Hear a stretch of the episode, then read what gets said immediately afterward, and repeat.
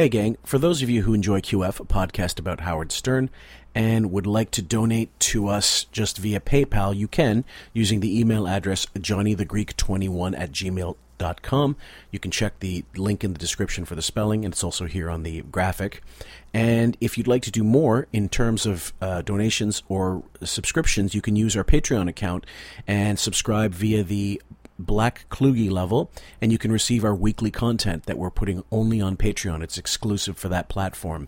And anything over $5 is just gravy, guys. We love you. Thank you so much. I can do that. That's raise your right hand and say, I swear on the Lord Jesus Christ I'm not fucking Robin. Well, say I swear on the Lord Jesus Christ I'm not fucking Robin. Okay. I really think that that was a confession that she's fucking him. How? She mentioned the charity.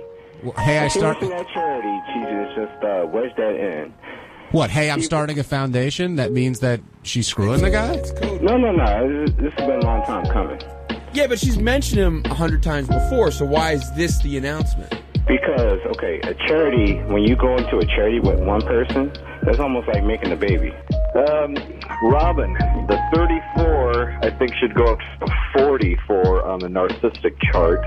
Because I can't really exactly remember what Howard said, and she goes, oh, thank God for people like that. And she was completely referring to herself. John Hyde, big wrap-up show yesterday. I heard Robin on the wrap-up show with her. Guatemala, 15 Foundation. You know what? I'm resenting the 15 Foundation. Why are you resenting it? I don't know. There's too much 15 Foundation on the air. Everyone's afraid of you around here, from what I can tell. Because people are like, I go, so don't give any money. And they go, oh, no, I better give money. The bigger issue here, even beyond today, is that Robin's charity's totally taken over the office. Whether it's on air, where she's slipping in charity stuff into the news, whether it's Sal and Richard, whether it's me looking up contacts, whether it's her assistant that's just dropped in the middle of the office when no one knows who she is, and she's in and out of Tim's office. It is. There's more charity work going on here now than radio work. What's the big deal? Well, the big deal took up an hour on the wrap-up show. You know what? I said I didn't want to get into this conversation. Goodbye, Jason. Well, Jason, I don't know what to say. I do. I think I don't want to have this conversation. She's upset. Okay. She won't talk to you about it. You know what? I just have to respectfully quit this job. Right. Because I'm just a torturer to everyone here. I'm a miserable cunt who doesn't even say good morning, apparently. And what are we supposed to be talking about? Listen, he wants more from you. I'm done. You're not done. You wouldn't leave. Yeah, and then, we were having a great time. It was a good evening. Yeah. And then something bad happened. I got some information that really rocked me, and it just fucked my weekend. I could guess what it is, but I'm not gonna. I think I probably figured it out. Really? So, yeah. Somebody betray you? It felt like a betrayal, yeah. Welcome, everybody, to QF, a podcast about Howard Stern. I'm your host, Phil Moore, a.k.a. Jim Fix, and with me, as always, is my partner in crime, Sam. How are you tonight, Sammy, dear? So excited. 15s. That's right. You thought we were finished with this, bitches, but no, we are continuing this. This is like North and South. It really is going to get to like 20 episodes. It just never ends. It continues on forever. Yeah. When we left off, the last episode was episode 6, if you're just jumping on this one today. And we finished with 3/24/10, the wrap-up show where she went in and Fred was in and they just started talking charity shit. Now we are on 3/31/10, which is talking about dinner that Howard had with Brendan and Robin. And for some reason, they don't even mention his name. I don't understand why they're so reticent to... you think it's Howard's thing? Like, I don't want to even mention his fucking name because I know he's a piece of shit. He who must not be named, like Voldemort. I don't know. It's so bizarre. I don't know if it's Robin's doing because she's going to get shit from everyone else because they can smell the grift on him, or if it's because Howard understands the grift on him. I wonder if Beth had the same sort of smell on her. I'm sure she had some kind of stank. I wonder if they both like gave each other eyes across the table like, yeah, you're going to get in. Yeah. This is. Oh, do you think like they shared a line during that dinner and were like listen, this is all you have to do? Do you think they saw their the Grifts tattoo symbol on each other's wrists because they're part of a secret society? The lotus. The lotus symbol. Okay, so we're going to start this one that it's a short clip, guys. But I love it. It wasn't Italian the night we went out to dinner. You said it was what? Yeah, it was great. Yeah, Robin made... I never talked about this. Robin made me a party. Why does everybody make him stuff? Like, Jimmy made me a party. It sounds so bizarre. Made me a party. Threw me a party. Threw me party. Made me a party. Held a party for me in my honor, that kind of thing. Okay, fine. That's fine. Had a party. Yeah, stupid. But a small dinner party. Yeah. It was just me and Robin and her special companion. That sounds so weird. It sounds so weird. Special companion. It sounds like she's taking a blind seeing eye dog to dinner. All I was thinking was, just throw a British accent on him and go, "We were there, myself, Beth, Robin, her male companion, or what was it? Her gentleman friend, her gentleman caller." Special companion. Wait, what is that? What is she taking, like a cancer patient surviving from a leukemia child? Like, well, what? Yeah. Maybe it's a holdover from the days when Mr. X wouldn't allow his name to be mentioned on the air. And they're more comfortable like that. I don't understand. I don't get it. But he's been in studio. But then they would give him the moniker, Mr. X. This makes him more weird. Well, Mr. G in this case, perhaps. But all I know is he's been in studio. He's been on the air before. That's what makes no sense. Like, why go through this surreptitious bullshit? Maybe they will mention it throughout the course of the clip. So let's play it out. I'm there. Mr. I don't know what's going on there, but I don't think she's having sex with him. I don't either. I'm with you. Thank you. I know she's not. I think she wants to, but there's a problem. He's teasing her. Yeah, I don't know. I don't know how I feel about the whole thing, quite frankly. Problem wasn't here, I would tell you how I feel. But... Yeah, keep it to yourself. Robin, take your headphones off. But I don't know what's going on there, and that's Robin's business. And I love Robin. I just hope everything's all right.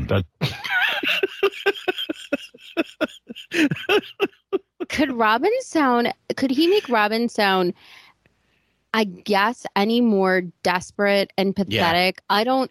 For Howard to say, I don't think she's having sex with him. I don't think anything's going on there. Yeah. I mean, he doesn't really say a lot about most people's...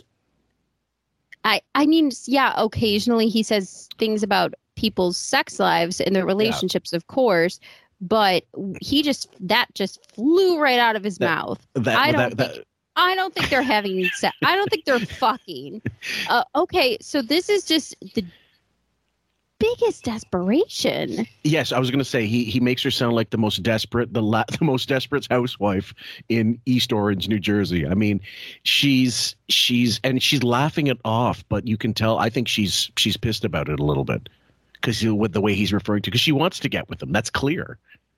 I mean, he's coloring this and making her look like such a desperate sow. Right. Well, I mean, isn't she though?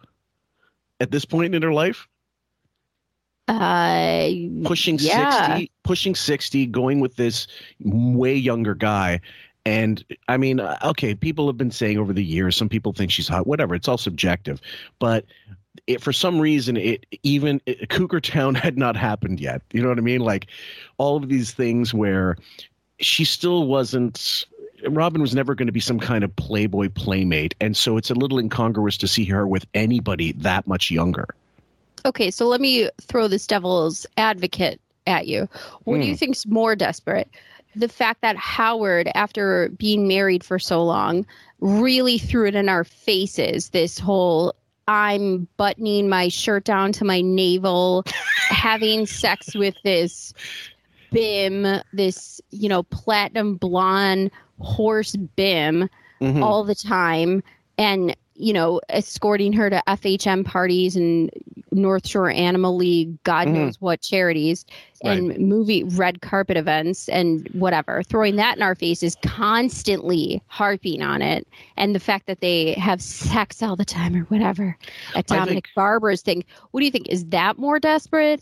Or in her little hot outfits with her, oh, look at that dress, that hot dress that almost showed her ass and her vagina. Was that more desperate, or is this more desperate? I'd say there's no word, but I'm going to create it. It's equidesperate. They're just as desperate, but the perception of one trumps the other. I think you expect it now, unfortunately, that an older guy is going to get a younger girl. That seems to be just a matter of course in the world of, I don't know, the entertainment, where the, you know, you've seen Les Moonves, you've seen all these big guys get, you know, younger broads. Didn't we just have a picture of Steve Martin and his new wife? Yeah. I can't remember, Anna or something like that, who's 27 years younger. Anyway, she's, someone saying it looks like, you know, his daughter or whatever. And they're right. When it's that big of an age gap, you can't not think that.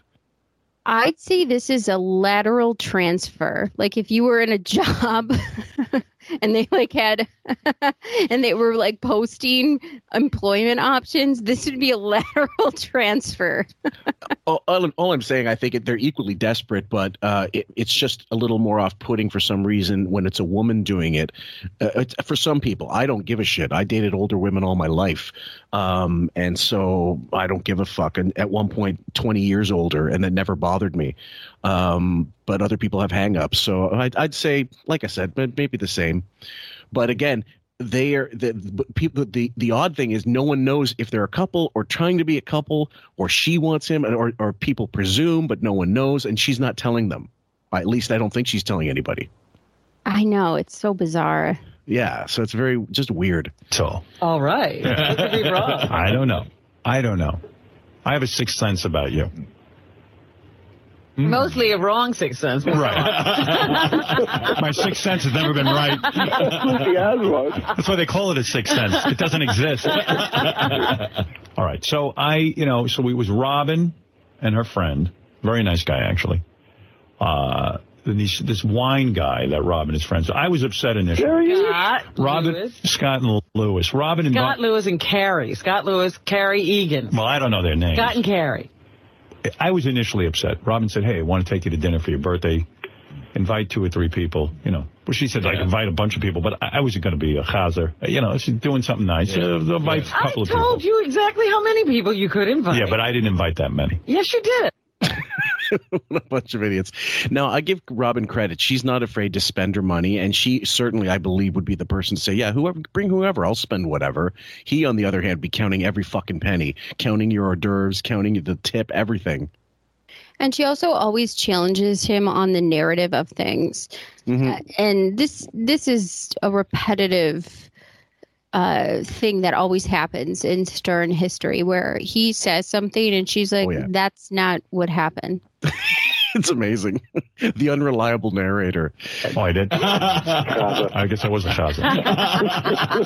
The truth comes out. And so, all right, it was very gracious of her. But I invited the people and so forth. And then she says to me, also my friend is going to put together wine pairings, you know, my wine friend. Then I come to find out the wine friends are going to be sitting at the table with us. Well. They brought the wine. Secretly, I was fuming. No, I would never say something to Robin. Secretly? You said it right on the air. Well, I mean, I was fuming before I let it come out on the air. I was like, I don't want to sit with 2 strangers while... I know the feeling. I hate having to meet new people sometimes, but, you know, that's the nature of life. You go, you meet them, you just chit-chat, whatever. It's not like they're in your life forever. Just deal with it, you fucking baby. Plus, like, okay, so there's... like my uncle's a wine, that's his business. He's very successful at wine sales and stuff with that. And then my best friend, Christine, her uncle has this show in Buffalo. It's called Spiel the Wine. Mm-hmm. And he talks about wine stuff. And it's so, you know, I guess, what can you say? It could get a very like pretentious. That's the word. Ding, ding. Yeah. And so I can understand where you're going to be like, what the fuck? But if you're in a certain situation at a dinner party, which I've been at their house, it is kind of, well, when you're at the dinner party and you have somebody presenting these certain kind of wines and they're telling you about it, mm-hmm. and they're informing you when you're doing it, mm-hmm. I actually enjoy it. You think it's going to be terrible, but when you're right. in an intimate setting, it right. I actually enjoy it. If you're watching it on TV, it's terrible. If you're doing it in the setting, it's not so bad.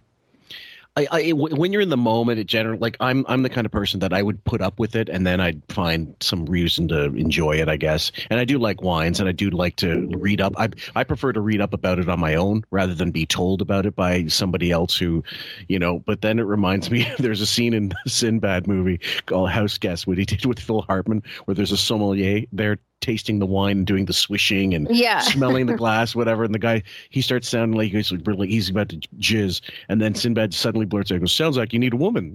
Some people drink wine and some people date. So yeah. It's actually pretty good. True. It's a good scene. No, listen, everything I say becomes a story. What if I slip and say something a little personal? Next thing you know, these two schlubs will probably be telling all their friends. You should discuss the wine. And when I get drunk, I talk. Do tell. Oh, I'd love to know this. Yes, absolutely. I'm very chatty. You'll never guess what I heard at the dinner with Howard Stern. It's true. His dick is the size of a penis. Oh, my God. Now the shitty accent Olympics have begun, guys. It's Fred by a nose. When Beth goes out of town, he fucks his dog. So I, you know, she says she's inviting these guys, and I'm like, who are these guys, you know? So I was upset about it. I don't think it was right that Robin invite these two guys. I think it's her fucking nickel. She can invite who she likes, shithead. Number one. Number two, you're just pissed because you don't want to have to fucking pretend in front of new people. Isn't this her party? Well, yeah, she's throwing. Well, she said she's invited him out. I don't fucking know. It was a little weird, right? Of course. But, with them there? Listen. Don't you ever go to dinner with the people that are... Listen, I like to be with Robin. Well, you wanted an on-team dinner. A what? On-team. Intimate, yeah. What? I want a teen at dinner. I want a teenage boy at dinner. A young teenage boy who looks like Taylor Lautner. No, you wanted a very intimate, cozy dinner. Who's the hottest guy in Hollywood right now for you? What a segue. So interesting. Coming from, we just listened when I clipped those things from the breakdown of him going after Bobo in his 13-year-old sword fight as a 13-year-old and just, and, you know, basically trying to get chubbed up from a non-sexual situation thing. He's constantly trying to pry situations that aren't sexual in men constantly, but he's trying to make it like, oh, see, George suggested that. No, you suggested that. You're the one who is suggesting sexual male contact. Mm-hmm. It's like he's always going to try to crowbar a cock mention no matter what the situation. Like if you're talking about, man, give me that butter knife. I'm having a hard time getting this strawberry jam jar open. How big's your cock? Well, you know, we're talking about who's invited to the dinner party. Who's the hottest guy in Hollywood, would you say? In cock? What? How did that happen? Yeah. Seriously? Are we? Am I in the middle of a conversation I didn't realize I was having suddenly? It's like backing out of a driveway and ending up in somebody else's fucking van and garage and living room. I mean, where were you going with this? Damn, I should have put it in neutral.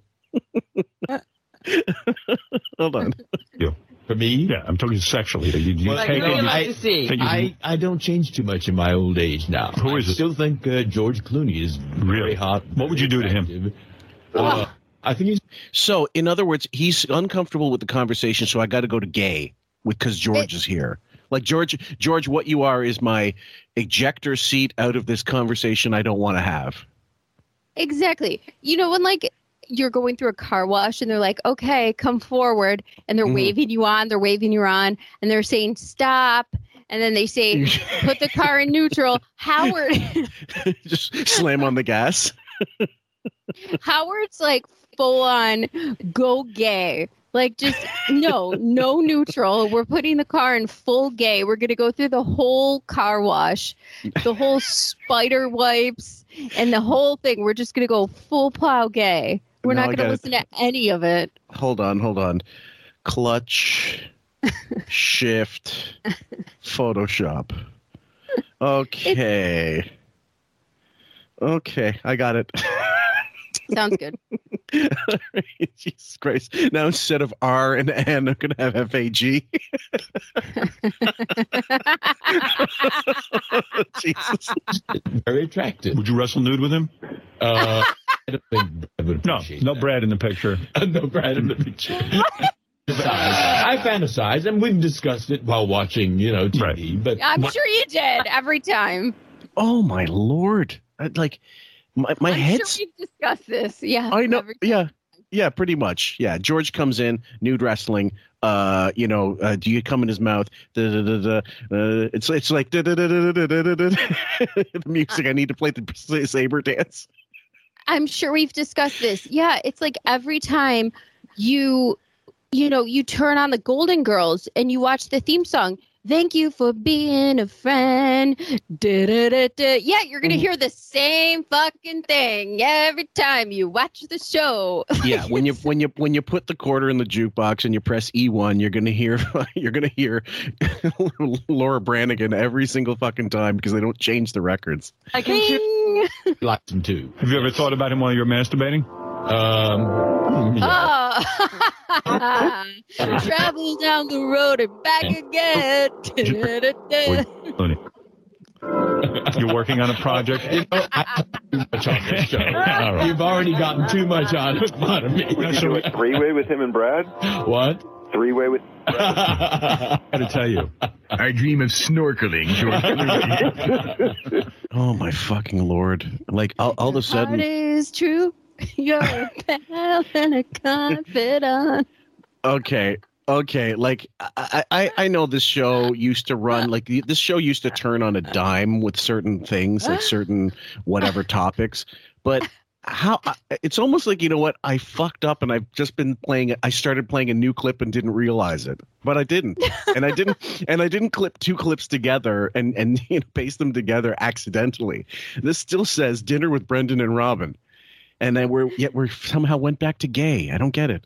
Underwater. Well, I'm going to try and arrange that for you next time you come in. So, this was a lovely dinner. We went to a restaurant called Le Bernardin. Oh, you went there. Yes. Le Bernardin. And we didn't sit in the regular restaurant. Somehow we were taken upstairs and... We had private dining. We were in the King Baby room. Private dining. Wait. Somehow we were taken away. We had private dining. Yeah. I mean, everyone has that option. You even have that if you have a baby shower and you're at a restaurant and, hey, we're requesting a room for a baby shower. Can we not have the public? Yeah, sure. We have a private room. I mean, even regular people have that, too. But somehow, magically, fuck off. What kind of narrative is this? He's Uncle Arthur. Like some colloquial. Do you think we're not... Do you think normal people don't have this? Yes, please. I'll go for the fair. Okay, let's continue. You imagine this? When in my lifetime, I think I'd be at a private dining room in Le Bernardin. Oh, but there I was. Robin put restaurant. This. Oh my God! And beautiful I like that room, right? Beautiful. Oh, I've never been up there. Lovely, lovely. It makes people look beautiful. It was for 8:00. Oh. God, that's some hard-working room. It made people look beautiful. They must have had, not so much. They must have had to put. They had to put a really long wig on Howard over his face. He must have had to look like Cousin It. I was thinking to say Cousin It or Peppermint Patty. What do you think they put on beef? Oh, my Lord, yeah. Saddle. Do you think it was the days where she had the tits, like the one hockey puck that looked like a square that was coming out of it? I got a question for you with regard to her tits. She, because you keep up with, you still have your Insta, right? Oh, I'm not. I do, but I'm not friends with her. So Rick's friends with her. So if I have to look at her Instagram, I have to go to his. Okay. Same with Twitter. Like, I can't look at Twitter unless, because I'm such a horrible person. Okay. So did she remove the old implants and get new ones, or is she operating on, you know, is it, do you have any idea if she's gone flat as a board again? Okay. So I definitely have an idea what's going on. Right. Because my friend had implants and she was in a car accident. So basically, what I think happened is she had her first set of implants were so botched. Horrific, and horrifically put the canyons apart. I mean, It was the Hoover Dam in between those things. Oh, yeah. That she had those removed, a new set put in. They were still too big, still horrible. Had those removed, had a new set put in. Those... For some reason, I think the scar tissuing, something must have happened. She had those taken out, and they can't put new ones in. And I think it has to do with scar tissuing and her tissue not being able to handle holding in any more implants in her own skin, which sometimes happens. So she can't have any more implants in. Okay. So she doesn't have anything. So now what you're left with is, you know, Pittsburgh strong. Socks. Okay. Socks. The only reason I ask, and I know it's an odd thing, it's because we still get people posting photos, like screen caps of her with the kittens and stuff. And I'm thinking to myself, like, did they pop? Did one of the kittens' stray claws let go, like knock one of the things out? Or is she just gone? And now she's like, that ship has sailed. There's no more. So she'll post photos where it's like old photos where you think like, oh, they're there. But then you'll see regular photos of her where it's like her tits are literally down to her belly button. Yeah. Or she has a obvious push-up bra in or something stabilizing whatever skin is there. But she doesn't have any more implants in. And it's really, really bad looking. I think that there isn't the main problem with her that she's just so painfully thin and reedy that implants are going to look too obvious. Whereas if you're, I don't know, stockier or shorter, you can, and they got to be the right size too. You got to be proportionate to what your body looks like. With her, it looks like you'd have to get like an A cup to make them look natural on her. Listen, I don't really like commenting on girls' bodies because like everybody has their own shape, size, and make, and that's fine.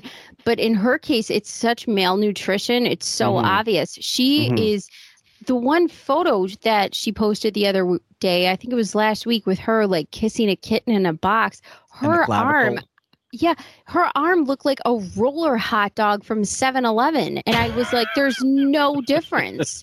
I was like, holy shit, you could put that fucking arm on a bun and I wouldn't know the goddamn difference. It's so painfully thin. Yeah, it's excruciating to look at, to be honest with you. And we don't generally, we're not trying to body shame guys. It's just that when someone puts themselves out there as basically their big selling point is their looks, what are you going to talk about? Why wouldn't you discuss, you know, the wonk or the fucking, you know, well, why are you eating or something? I mean, what are you doing?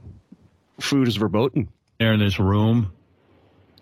And then they start to serve this champagne, you know, that the wine guys are in on. The wine experts. So-called wine experts. Yeah, I agree, Adam. I don't know. So I'm standing there drinking, and Beth knew at 8 o'clock. By 8 o'clock, you know, usually I eat my dinner at 5 o'clock. So I'm waiting for the dinner. And I think Beth went up to Robin, because Robin likes to luxuriate. You know, she's in no rush. No. She's like going to be European. She's going to be... Okay, I'm going to let this one play out, guys. A carrot for dinner, so she doesn't give a shit. It's hardly a dinner. The last thing she wants to do is dinner. Right, so we're standing around talking. So Beth went over. I heard about this afterwards. Beth told me. She said to Robin, oh, Howard's hungry. Oh, and then I said, well, let's get started. Right. You seem to be enjoying yourself. No, I didn't know what to do. I was ready to eat. She knew. Let me tell you something. I hadn't called for a cocktail time. I said start the dinner right away. But you all were just seeming to debond and talk. It's everybody else's fault. But I like that. Isn't that wig going? Like the baby starts crying, so you got to nurse it now, basically. I've been to so many and have had so many events in my family where we've had to, you know, plan functions and things have to come out at a certain time or sure. Just everything mm-hmm. from St. Joseph's table to Christmas parties to whatever, baby showers, wedding showers, everything. Yeah, sure. This running on his schedule when it's your party mm-hmm. and you're looking at this piece of shit to time a meal when he's used to eating at 5 o'clock, which is insane, by the way. I mean, that's just crazy to me. Okay, you eat dinner at 5. It's a mm-hmm. party in New York City, mm-hmm. a dinner party, which most people, I'm sorry, I don't eat dinner at 5 o'clock. That's insane. Well, if you're working, how are you going to get dinner at 5? I mean, if you're normal working stiff. Nobody, this is lunacy. Yeah. And it's her party. You eat when they say you're going to eat at that party. You can complain and bitch about it later, but you can't, and you're certainly not supposed to on the fly go, can I have my little doggy bag right now? Because can I have a little something to snip, you know, get, there's no hors d'oeuvres coming, something to nibble on because my fucking girlish figure needs nourishment. So it doesn't make sense to me. But listen to how they're running this. So like, for example, say if somebody in my family was older or something and needed some sort of sustenance. Yeah. Okay. We grab them something to hold them over until whatever. Mm-hmm. Fine. You placate whoever needs to be placated, but you're not going to run the whole event based on one person's. No, you're not. That person has to make an accommodation for you because it's your nickel.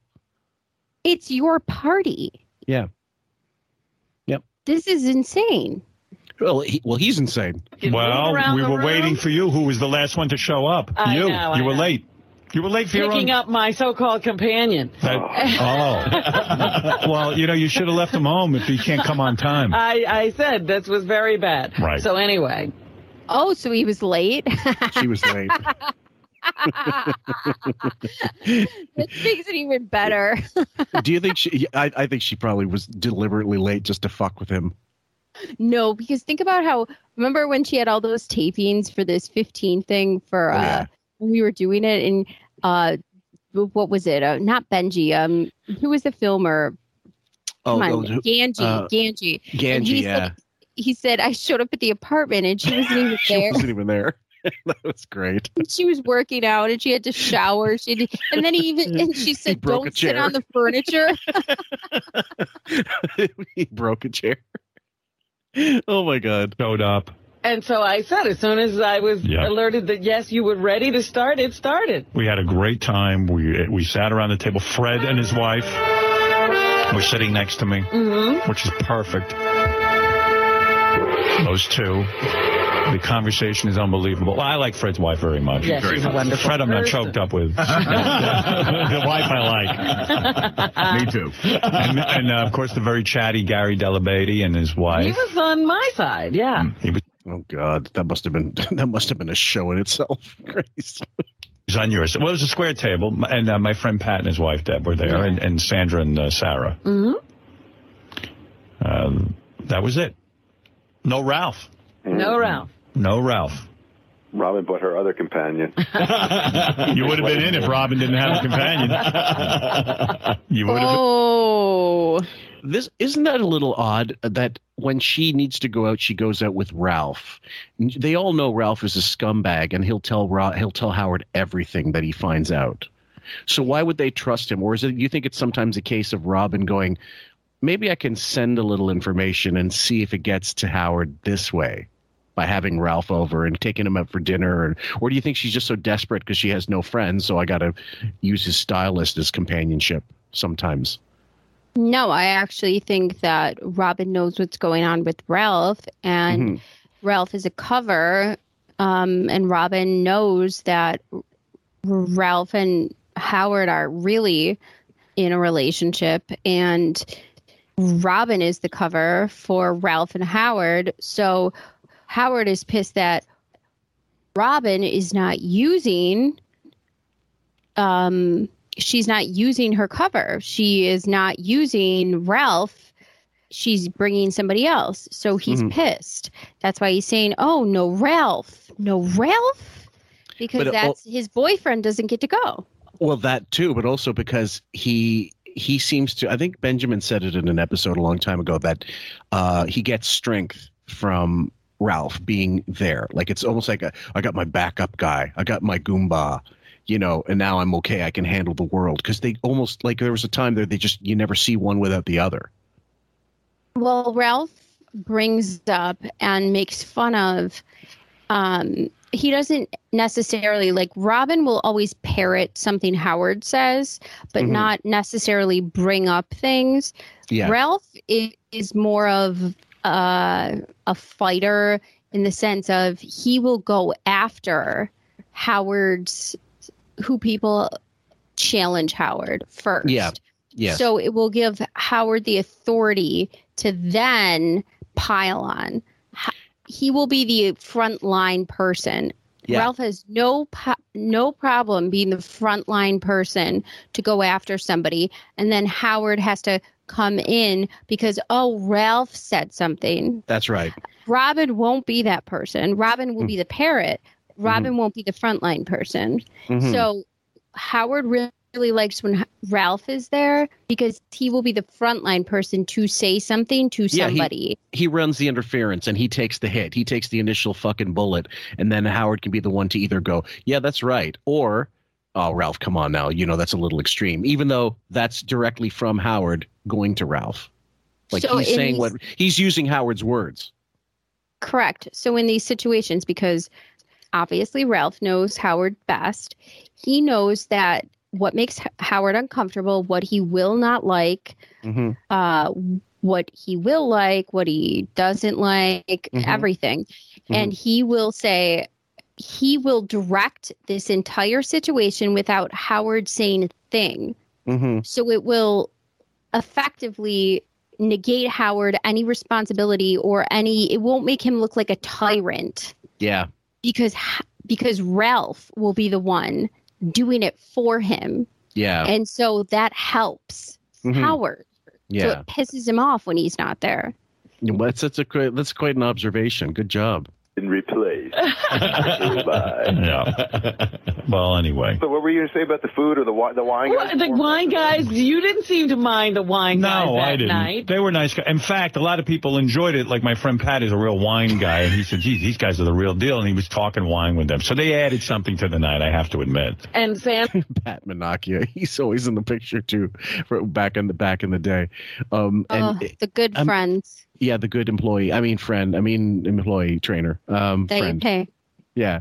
You know, she actually asked for an explanation of what she was drinking at one point, right? Because she liked it so much. Yeah. Right. What's with these guys? What happened to the Dariush guys? Well, there's more than one kind of wine in California. That's all I was trying to alert Howard to. Did you fly these? Go ahead. Well, no shit. I mean, water is wet. What? That's all you were trying. What year is this? Man, this is the thing that's funny.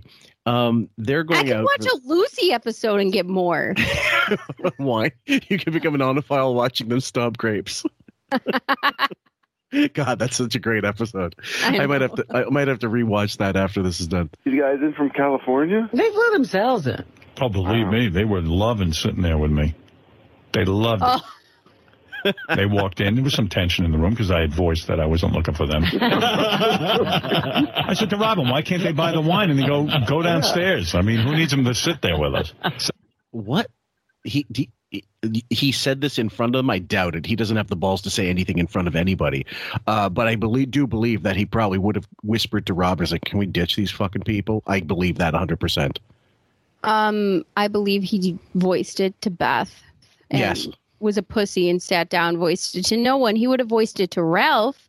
Yes. He would have voiced it to the table, but because he didn't have his frontline soldier, that's why he's mad Ralph wasn't there. See how it works out, everyone? Amazing little connection. Delightful day. It was very nice. And we had a lot of fun. Yeah, we had a good time. So it was really nice. And they added to the dinner. Yeah, so thank you. As you know, I've told you a million times thank you. But no, I enjoyed every moment of it. I'm glad you enjoyed it, too. I had a good time. They served some fancy food. It sounds like a lovely, beautiful experience. Oh, my God, George. The wines were delectable, George. Some of those wines only come in a 50-case production. It was like amazing. The passive aggressiveness, like, if you were a... I guess if you had to, like, think of this as a military strategy or something, the passive-aggressive swipes in this are just incredible. Yeah, so some would say they're delicious. I look at this as Howard going out to a social situation, and he looks at every social situation as a military operation. Okay, it's war. I have to know where I'm sitting. I have to know what the room looks like. I have to know who's going to be there? Yeah. So he's got two possible suicide bombers in the room. He's got those wine. He's got those wine experts. Yeah. With, they're going to blow everything up. He's got that. And then he doesn't have his Navy SEAL, Ralph. He doesn't have his barking Navy SEAL. Here's the thing. He's got Brendan, who's high. Okay, well, here's the dilettante art grifter. Yeah, exactly. And Beth, the other side of that grifting coin. Well, look, this is the thing. It has to be kind of, we've talked about this many times. It has to be really exhausting to be him, to be fake and be on your guard at all times. But even more so, he must go nuts when he can't control any situation. Like we've talked, okay, he needs to be in control of everything. It's only out of fear. It's not out of, it's not a control thing. It's more out of, I'm scared unless I know everything about whatever. Let me recut this. Sorry. Don't recut it. I like what you're saying, because devil's advocate, how do you feel when you walk into a situation you don't know necessarily what will happen? Because I feel invigorated. I love that. Well, you just deal as human beings. I guess the takeaway I'm trying to say. How do you feel? When you walk into a situation that you don't know what will happen, like, for example... It's not on your terms. I thrive on that. I love it. Mm-hmm. So if it's a situation like, okay, we're going to, an art gallery, whatever the fuck, and you're not interested, you'll just go, like you're going to an art gallery... And you're going to see what it's like. You're not going to go, oh, fuck, I don't know where this place is. I don't know who's going to be there. I don't know what they're wearing. What am I? Do I look good? You can only take care of so much in advance, and then you have to deal with it. Then you deal with the social situation. So you just deal with it. And if it sucks, well, you don't do it again. It's a one-time thing. You take what's good about something. You observe what's bad about it, bitch about it later to whoever. Bingo. And you observe and you take what's good about things. That's how everything goes. But I love throwing myself into anything that's, I don't know what's going to happen, because I enjoyed that. But so your point is you don't get any anxiety from these situations? None whatsoever. Okay, let me throw a little curveball. What if, for example, you were thrown into a situation where you knew in advance you were going to maybe meet somebody famous there, like a Buffalo Bills player or something like that. And let's say it was there was a level of expectation. Would that invigorate you again, or would you be a little more anxious? Because I think for him, the basis is I've got social anxiety anyway because I'm a fucking uncomfortable shithead, and I put my foot in my mouth and I can't speak and I can't fucking tell a story to save my life. But I'll deal with this. He can't deal, I guess, is the takeaway. He just can't of any social situation. So I don't ever really have a level of expectation for anybody. I think that's one thing that people do all the time that they shouldn't do. I think it's great to just meet people on the level that they're at, where they are, and then you can observe them as they are when you see them. And that's a great thing to do. Okay. But I also think that Howard, this over preparation for just something with people that you know and you're supposed to be your friends, I don't know how much more comfortable you could possibly be. Well, that's my point. Let's say you have five of your friends, but then there are five complete strangers. There should be enough. If you know enough people, it shouldn't be a problem. And even if you don't know people, you should be able to, after as an adult, socialize with new people for the fuck of it. And maybe it'll be great and maybe it won't be. But think about him. Think about the progression in his life when he was a kid, and we doing the Colford books, and we're going to be doing that one again the next episode soon. He had to invite people over to his house. It always had to be on his terms, at my house. When he was on his mad tear days, all the dates, I have audio of him saying every date was at my house. But I never left my apartment. The reason why he's not comfortable with people he doesn't know, and I think this for pretty much anyone, if you're not comfortable with people you don't know, it's because you're worried, and you're worried about yourself. Mm-hmm. You're not worried about those people. Mm-hmm. I'm not worried about people I don't know. If I'm sitting at a dinner party with five people I know and five people I don't know, I'm not worried about how I'm going to be. I know who I am. Mm-hmm. So why would I be worried about myself? He's worried about how he is being perceived. Yes. That's crazy. That means you're a phony. You're a fraud. If you're worried about how you're coming off, that says more about you than it does about them. Period. I think so too. I think so as well. So the fact that he has to have such control over the environment, I think, is the most telling thing of all. And that he, you know, and as you said, if you were a voice analyst and you heard him saying thank you to Robin, it really was fuck you, the way he said it. 1,000%. Yeah. So, I mean, people could say we're full of shit, conspiracy theories, whatever, but you listen to it back at yourself. It's the tone. It's not just about the words someone says, it's how they say it, always. And he's never been able to hide that disdain when he does say these. It's not a conspiracy theory. It's complete obvious analysis. I think so. Anyway, I mean, just listen to it for yourself, guys. Amazing stuff. Yeah. And the food there. And then the chef came up and introduced himself. It was a beautiful night. Fred, you had a good time? Drink your muscatel. If I'd heard from one of those guys, what kind of shitty accent was that? All night long.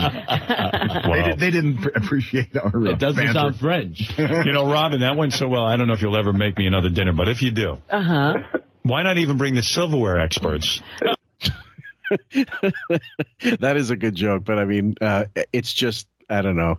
I think that table would have been so fucking uncomfortable. I would have just paid money to be there, though, to see like Allison, Fred's wife, just kind of silently seething about being around these assholes, to see Mary getting fucked up, you know, on wine and pot. Yeah, go ahead. I got the forks and the knives. Okay, I'm done talking about the wine. Let's bring out Mr. Waterford Crystal. Howard, these are the gentlemen from Waterford Crystal. It's really great when you have yourself a Sauvignon that goes with... Oh, my Lord. Fred really is doing the shittiest job on accents I've heard so far from all these idiots. Why are they Scottish? I have no idea. He's doing like a low-rent Mike Myers doing So I Married an Axe Murderer.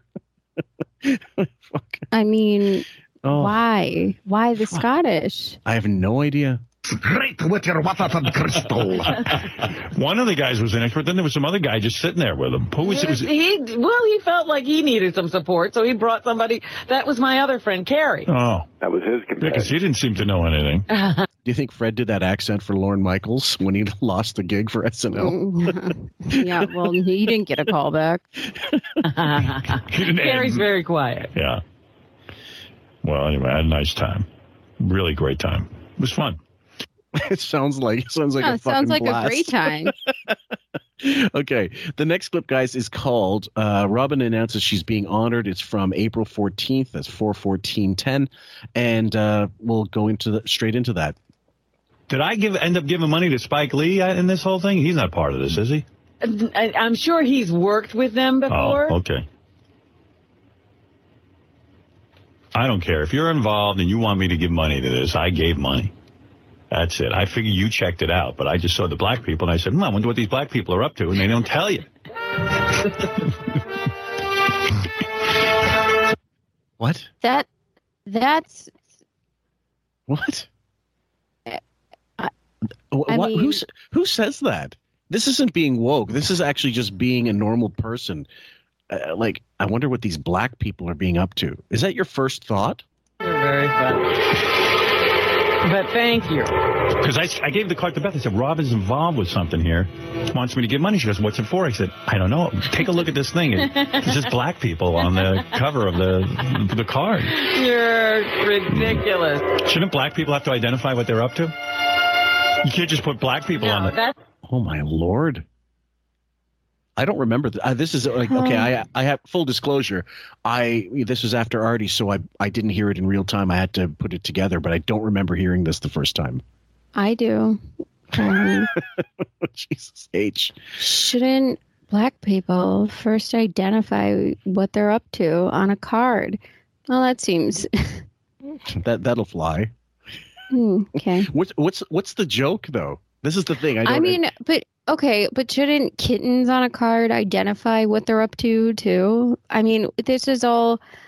I mean, charities, yes, should identify what they're doing. I agree. Yeah, sure. But the point of Howard just being an out-and-out racist... Mm-hmm. I mean...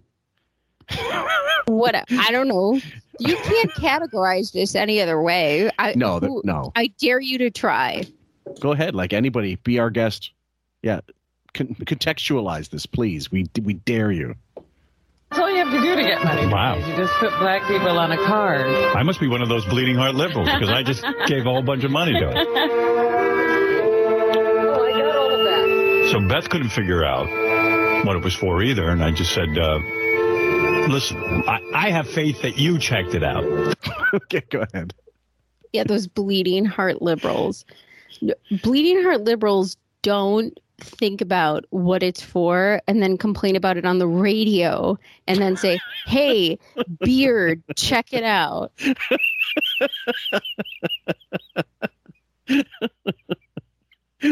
Jesus Christ, it's like telepathy. I was like, yeah, Beth, can you do the legwork for me, please, or hoof work, as the case may be, and figure out if this thing's a real charity or not? Hey, Beth J. Edgar Hoover. Yeah, exactly.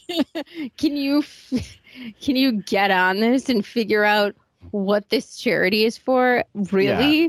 Yeah, hit up Better Business Bureau and let us know if this is legit shit. That's what I'm telling you, it's a wonderful organization. All right, that's good enough for me. And the kids are what? They're going to direct a movie? They get to direct their own movie, and it's shown on Showtime. On Showtime. All right. And that helps the black people? These kids grow. They learn to create something. They get to work with a major director. They involve their entire community in the production because they actually do it themselves. They do the movie by themselves? They do it themselves. The major director, they... Oh, my God. When you talk frivolous charities, this might be at the top of the list. Filmmaking. Okay, fine. Mm-hmm. Okay, but then where would this go? This is another thing. Okay, so they make a movie. Right. For who? For what? For where is this connected to? Mm-hmm. It's just such dalliance. Like, yeah, like what's the end result? You're right. Like this is what's the basic premise of any good charity? Need a bus, get fundraising for a bus, get the bus. The school now has a bus. Or if it was about making a movie, how is this movie? We are creating an entire school.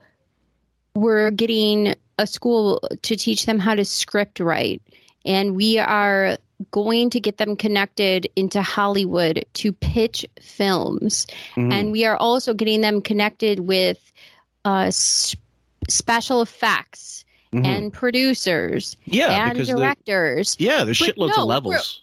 we're just making a movie. Right. Like take a Super 8 camera and just fucking film something. It's asinine. It's the premise is retarded. Now, here's the thing. She's not saying. Well, it's superfluous. It's actually ineffectual in any way, shape, or form of making any kind of difference.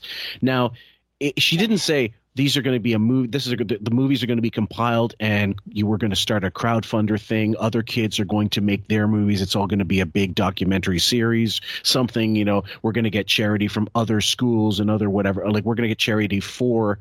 We're going to make it a statewide thing or a national thing. We're going to float this around. Film festivals are going to get involved. Right. Yeah. There's going to be something after this. There's synergy. There's no building blocks to it. It's right. going to be one random thing that doesn't seem to be connected to anything else, and there's going to be nothing else after this. And it doesn't seem to be connected to anything else within the film industry. Right. So is Sylvia Center and the going to provide the vegan food for the crew of the movies? I mean, it's just no thought, no forethought going into anything. But Howard, his critique on it, okay, you could say, yeah, I don't really understand the message of this, so that's can right. you explain it to me? But instead he goes, I just see a bunch of black people on a card. Yeah. And I don't really, trust it. That's the level? Thank you. That's what you say? What you say? Yeah. Yeah. Okay. That makes sense. Work with is just a consultant. They really have to learn all of the parts, all the craft. They have to write. Uh-huh. They have to direct actors who are the members of their own community. So, yeah, they really get – it's a complete community-involved project. And it's exclusively black people who direct? Or no, it's not exclusively black people. Hispanics, too? But it's surely underprivileged. What? He's just – like he's 2 seconds away from saying the N-word. By the way, socioeconomic people, Howard, who are underprivileged in this country are everyone. By the way, I don't know if you don't know this, but there are a lot of poor people that are a lot of races. Mm-hmm. A ton. Yeah, there's no poor Polish people. Poor in people. Poor. There's just a lot of poor people here. Yeah. We're pretty. And after the pandemic, a lot of poor people. So it's just like who's ever poor? Oh, Hispanic, black, okay. It's just like what the fuck. I really don't. I don't know about anybody else, but I don't think that way. Like I don't see people. I don't see races. I mean, when you get old to a certain point, you have to really. If you're not looking at people as assholes and not assholes, or nice people, shitty people, and the first thing you're thinking about is, I know that guy. He's a nice person, or she's really sweet. Whatever, all this stuff.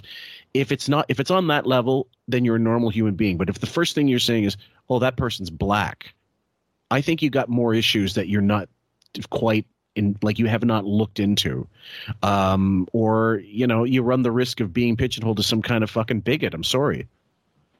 Yeah, Bill Maher gave this great rundown of saying in his show last week. He was saying that it's kind of gone inverted. That we're re-segregating society, and why are we doing this? That it's gone the opposite way, like this whole notion of, I don't know, anti-racism or whatever you want to call it. It's just going,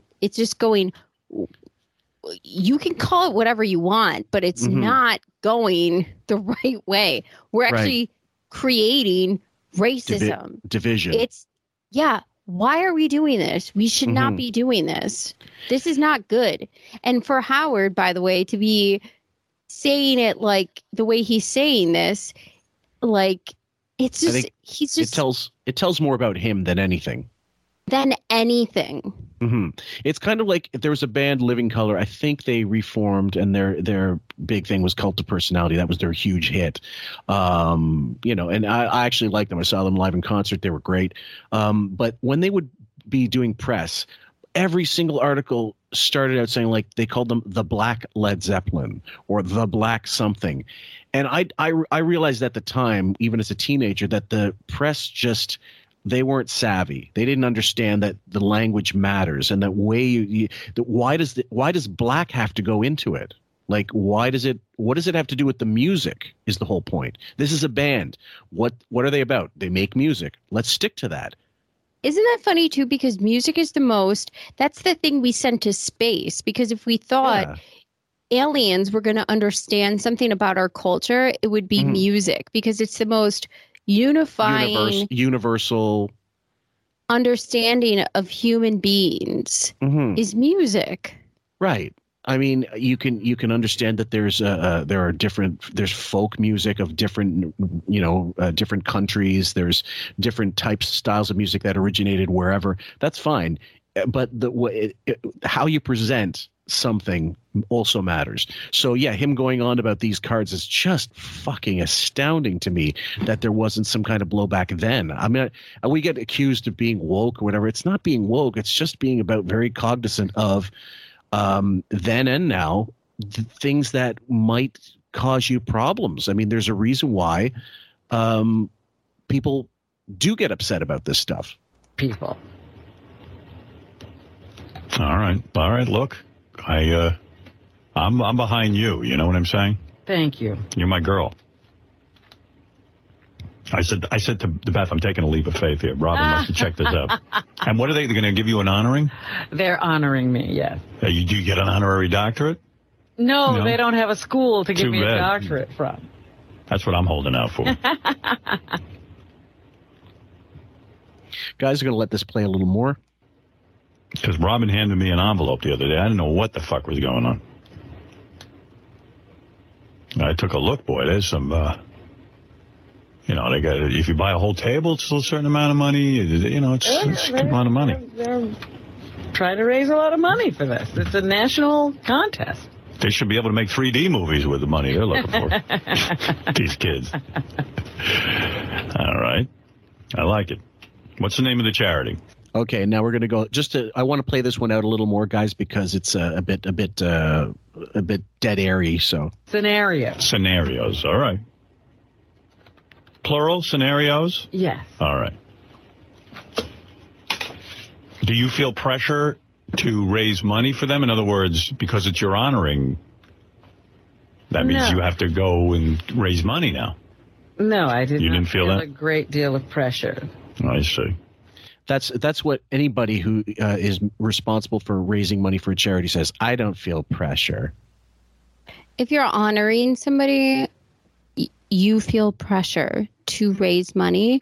They wouldn't be honoring you unless you're raising money, you fucking idiot. No, they're going to honor you because you're such a good person for that Sally Jesse Raphael episode, right, Robin? Oh my Lord. That one I still go back to. Yeah, and if you guys, this really especially obviously ties in with episode 6 of 15 Foundation, because at that point we were giving her shit for not knowing details of specific bits of charity she was doing. So when they called her out and they asked her, well, what's this about? And she goes, I think it's about, why don't you know these things if you're on top of this, asshole?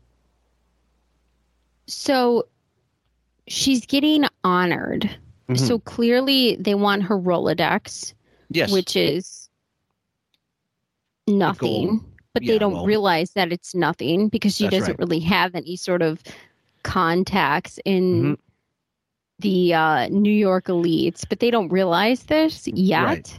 They will soon realize, which is why they had nothing to do with her afterward. And the charity subsequently has, faltered and doesn't exist anymore. It doesn't exist. No, it doesn't. But what I'm saying is she is sitting here saying, oh, they just decided to honor me. Oh, really, Robin? For what? What did you do for anyone? Especially, did you suddenly, within your radio career, while you were coming up, did you take interns under your wing?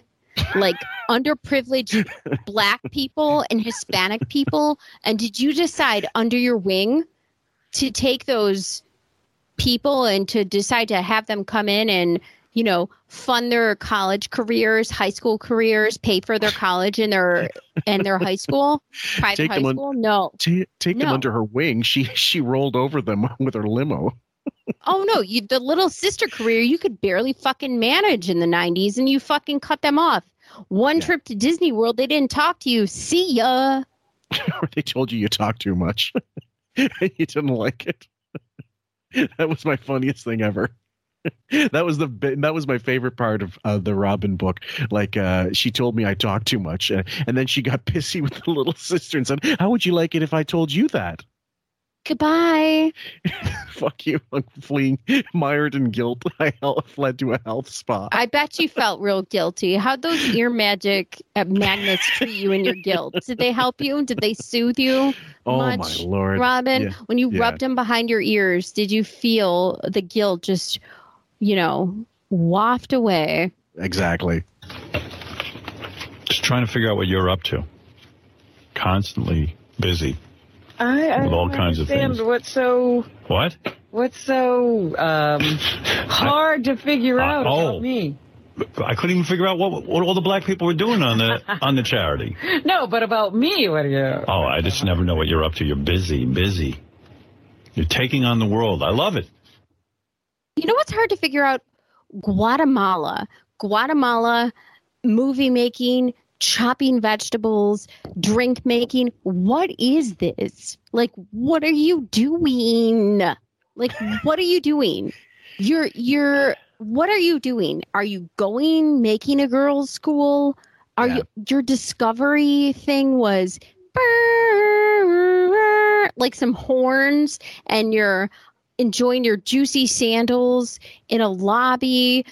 Nothing's happening. I mean, what are you doing? I don't know, Sam. This is my question to you. If you were helping a charity, like most people have a charity that's close to their heart, I believe. And it may have to do with something personal, like they know someone in their family who had such and such. So they they donate to MS research or cancer or whatever. It varies from person to person, obviously. But wouldn't it make more sense to focus on one specific charity and put all your energy into that instead of making this bullshit like honorific, this thing, that this whole thing that's meant to assuage your ego to help various charities? I mean, charity work is charity work. If you give 100 million to 100 different, if you give 1 million to 100 charities or 100 million to one charity, you're still giving the same amount of money away. True, but are you really helping? Does it really behoove? Is it better for you to help one charity or a bunch of charities at the same time? Personally, these charities that she's going for, I don't even really know what kind of charities these are. These all seem like sketchy charities. Yeah, not even the Guatemala charity doesn't even seem like a legitimate charity. They all seem like sketchy fucking charities under the guise. So they're all sketchy charities under the umbrella of the 15 Foundation, which is a sketchy charity. Yeah. So that's even worse. Mm-hmm. So do you think that these Sylvia Center, we've done it in the first episode, we went through the charity navigator and they said Sylvia Center was decent in terms of the reviews it got. So some of these were legitimately okay, but the size and scale, was it some kind of thing like, do you think it was something like, I'm going to get these little places and I'm going to turn them into UNICEF. I'm going to get these little charities and boom, make them into these massive conglomerate fucking charities and whatever. Or was it people recognizing that she's a fucking soft touch idiot and we can get money out of her, and they just happen to be, friends charities? Well, it seemed a little indiscriminate. I think Robin innately is disorganized, lazy, and stupid. So I think she hired the wrong people to take charge of whatever this is. So whatever assistant she had at the time to deal with this, she didn't have that under her. And then I think whatever she had going along with this, which was Brendan, was a grifter, which sent off all the wrong vibes, which was the initial connection to all of this. So that initially So that just sent off the wrong vibes for anything else that was a connection to anything else she got from this. Right. And so the message was, first of all, bungled up with this grifter. And it may, you're right, he may be the source of all these fucking shady looking charities because he had a connection, or because he just wanted to sell his Soulfire bullshit, or because for whatever reason. It was self-promotion, obviously. But then you have to have somebody that runs these charities. So you have to have somebody that's like a CFO or somebody who runs these nonprofits or runs these organizations or has a connection with these organizations that also is in connection with you, that runs these sort of, I don't know, whatever things that you do and promotions. Yeah. Right. And she didn't have the right point person to connect her with that and do the right advertising and do the right events. So she was literally, just running her mouth on the radio and doing these, comedy events or doing these art events or whatever. None of it made a splash because it was all just, it was all subpar crap. None of it connected. Nobody knew what it was. It had it was, everything was under researched. It seems to me, at least that's how it's coming off. But it also had all the forethought of a kid opening up a fucking lemonade stand and saying, "I'm going to donate this," but that's at least more direct, and that's more honest and more, it doesn't seem like there's any kind of. Like a kid opening a lemonade stand and giving that money to UNICEF or whatever the fuck, or Doctors Without Borders, whatever bullshit. That's a little more honest than what she's doing, a lot more honest. And ultimately, you're right. That's the take. Most people, they're not seeing 15 Foundation. They're seeing Grifter and Robin, and they're She's making herself such a fucking diva. She's putting herself front and center in all this. If she was more behind the scenes, if she had someone like, here's my assistant, Carrie, who's coming in, and she's going to talk a little bit about da-da-da-da, that is a little more contextually valid, I would say. Like, people would be taking it more seriously if she didn't put herself in the forefront. Not even talking about it. Well, yes, talking about it, but also connecting all these charities together. Absolutely. And having the connections with these nonprofits. Right. And with the city. Yeah. See, all these things have a thread together. Mm-hmm. All these nonprofits have a thread together. That's why they make so much money. The ones that do, is because they all have, for better or for worse, they have people in power. So Robin just didn't tap into that, unfortunately. No, not at all. I see you branching out. You're on Fox and Friends. You're on charity. You're being honored. You're in Guatemala helping. Oh, she was on Fox? Yep. With the UN. There's a lot of things going on in the world. I got to figure out what's up. Right. And then you got your own foundation, 15 foundations. That's right. Working on our next event. Well, whatever it is, you better get a card with some black people on it. Fuck's sake. That comes back. It seems we can't get off that. Let's keep going. You know what's good for you? Because black people on cards work. I ponied up. By the way, I don't know if you know this, but our good friend David Brenner is going to be at Uncle Vinny's Comedy Club at the Lane Theater in Staten Island on May 7th. I didn't know that. I told David I'd give him a plug. Go to davidbrennersite.com for more info, site.com. Rest in peace, David. Loved him. Brenner, great comedian. Still has it. You know what I mean? A good man. Good man. Really good man. Love that guy. So anyway, I just thought I'd give him a plug. What the hell? What else? But Bob Levy, fuck you. Fuck your plugs. Oh, man. The guy worked for me for free. Fuck him. But this guy who does nothing for the show anymore and hasn't for about, I don't know, 15 years, let's give him a plug. Who's an established comedy legend. He needs your plug. It just occurred to me. Shit. All right. Let me get to some news. What about this Steve Langford? I hope he gave two scenarios. Oh, he does nothing. He's nothing for him. Oh. Steve, Are you covering Robin's honoring? We are covering Robin all the time, and Robin Quivers is dreaming big. Her 15 Foundation planning a major fundraiser in Napa Valley this summer. More Quivers declaring she hopes... We have video of this, I'm certain of it. Scenarios. Yeah. The Bronx, New York City. Oh, for fuck's sake. It just reminds me of it just is such an elite shill pieces of shit. Like, you know, just the absolute bullshit. It's just the absolute narcissism of these people who think that they're helping people, but it's just hobnobbing, cock swapping over each other over wine and fucking I'm helping. Oh yeah. Over each other. Yeah, it's the kind of charity in Napa Valley, and I feel good about myself, and here's some money.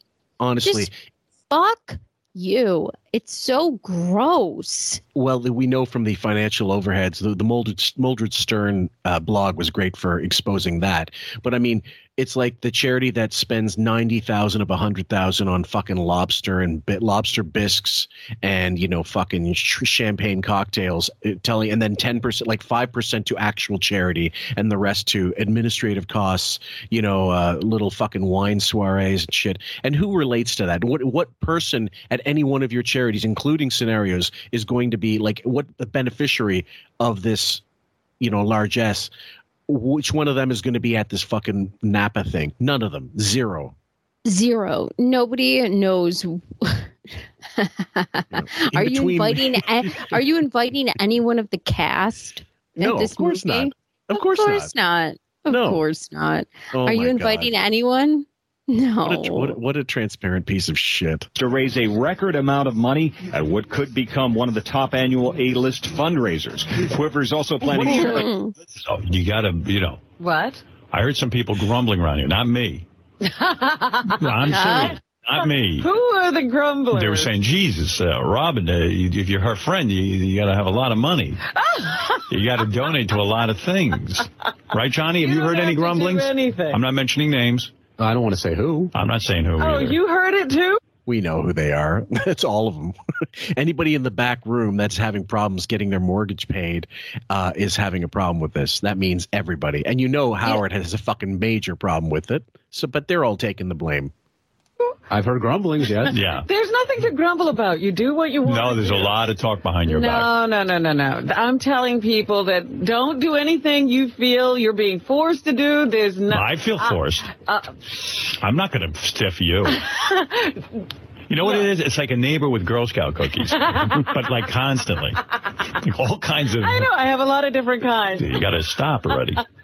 People are going to start avoiding you. Wow. And now it starts to come out. And this is the good part, guys. I'm sorry it took you 6-7 episodes to get to it, but all the best details start with a long intro. But we're getting into it. Well, I'm sorry, I can't stop. I'm on fire. Did you get an invite to this thing? I did not. Oh, I'll bring you one. I got it. I got one. I know some other people got them. I heard some grumbling. You heard grumblings, right? I heard grumblings. Yeah. I hear talk behind your back, you know. Well, all I've got to say to those people is don't do anything if you don't feel like doing anything. I told them that. She's saying that, but let's be honest. Like, you cannot say anything to Robin where she's not going to react negatively back to you. Let's be honest means let's not be honest. Yeah. Just be there. Don't fuck about. Be there. You know what? Here's the options. Yes and yes. You're either there at this fucking charity. Fuck you. All right. I'm not not going to go back and look to see if you did anything. I'm not going to do anything. Oh, you're not? Then, oh, good. Now I'm not giving anything. I knew you didn't find that. Do you find out how much, like, I give to it? I'm sure I will. Oh, okay. Yeah. All right. Then I'll do it. If you don't. That's funny. Go ahead, please. This absolute asshole is looking back at everything. Not even Howard. She's looking back at everyone on the show. So the people she mistreats, like, just serfs on the show, she's looking back at even them. People like Steve Langford or anybody. She is that much of an out-of-touch cunt that she is just... Who is giving to this amazing monstrosity of a non-charity going to God knows what? But okay. Ironically enough, I think it's Steve Langford's got the best position to be in because he can do the press thing for it, which is really just for the Howard 100. It's like it's having an agent in there, and then he doesn't actually have to donate money because he's donating time. Like he's covered, he's doing coverage, so he doesn't have to go out of pocket for her bullshit. I would literally have you amputate my left arm right now to be Steve Langford and cover this because it would be everything. I would love to have covered this fucking grift. Holy shit. Yeah. Holy shit. I would have loved to cover this grift. My God. Well, if we ever get to interview Langford, we're gonna grill him about the 15 Foundation like night and day because I know he has it in for Robin. He was the one that actually went in on the air at some point and said something like, "Howard, there's only one news person in this room." Robin was there and he fucking hated her. He just fucking hated her, and I don't blame him. Well, then I'm not doing it. I'll just tell you I did it. I'm just saying it. I will appreciate it, but I will not have no appreciation. I will not. There will be no repercussions for not responding. All right. Some people are feeling a lot of pressure. I'd love to tell you who. I know who I gave the invitation to. Who did you give it to? I only gave it to 3 people. Who did you give them to? Gary and Fred. No, you didn't. More than that. Must be more. Yep. Oh, well, they were the mailing. Yeah, but I personally... The mailing. No, I'm talking about the mailing. I know exactly... Oh, man. Let's keep going. Hold on. ...who it was. Did you give Gary? No, but I'm about to... I already discussed what we're going to do, but and I'll probably even be attending, but Fred and I haven't... I know I haven't said a word. I haven't grumbled either. I know exactly who it is. Should I be grumbling? No. Well, we are supposed to attend? You should. You can if you want. What? I'm being honored. Somebody bought a table. I'm being honored. Me. I being honored for doing nothing but giving up my name for being a complete Uncle Tom. Mel bought a table. And so it's going to be filled with serious people. Like Tim is going to go. Boy, Mel shelled out really big bucks. But I will donate on top of the table that I didn't pay for. Right. Don't you know what I've done for race relations? It's a cross between Robin and Princess Anne. I have done a lot. I think Robin should have bought the table, and then none of us should have done it. I'm probably buying a table. Oh, are you really? She's done that in the past. She bought a table or something and invited her. I'm just telling Robin I heard grumblings. I've bought plenty of tables and invited you to some of those events. I'm not going. Okay. For the record.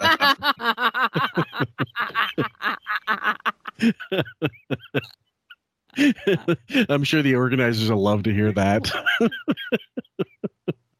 Someone they're counting on to be a big fucking, because they do, some of these things do require star power in order to get more, the Rolodex gets the Rolodex gets the Rolodex. It's all like one hand scratches the other. This entire thing was based on this. Do you know that? Of course it was. Yeah. But Stern at this point still quite a much bigger name in 2010 than he would have been in 2021. But man, this is how those things work. You want more money, you go for the money. You get the richest guy, get him to get in touch with the richest fucking guy that he knows, and et cetera. It's a chain. But when he just said flat out, "I'm not going." This literally was like a football going right into the pole of the fucking field goal and going wide right. Nope. No, it wasn't Fred. I know who it is. Who? Ross Zapin. No. That's your buddy. He got your ear and he started grumbling. I know. If you're right, I'm not telling you. I know, because I said to him the other day, oh, Ross, I'm being honored. He went, oh. that's I hate Ross Zapin, but good on him. They all know. Fucking Christ. You don't need subtitles for this one. Grunt around here. I said, excuse not again. I could. He goes, the grunt around here. I could just have. I just picture everybody going.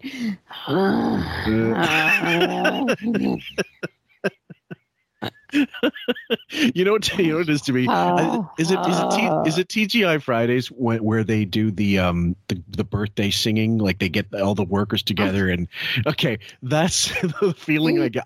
I get douche chills when I hear it being done for somebody else. Now, if it's being done for me, I want to climb under the fucking table and just hide because I just I'm not afraid to get on mic, do stand up, but that kind of stuff fucking just.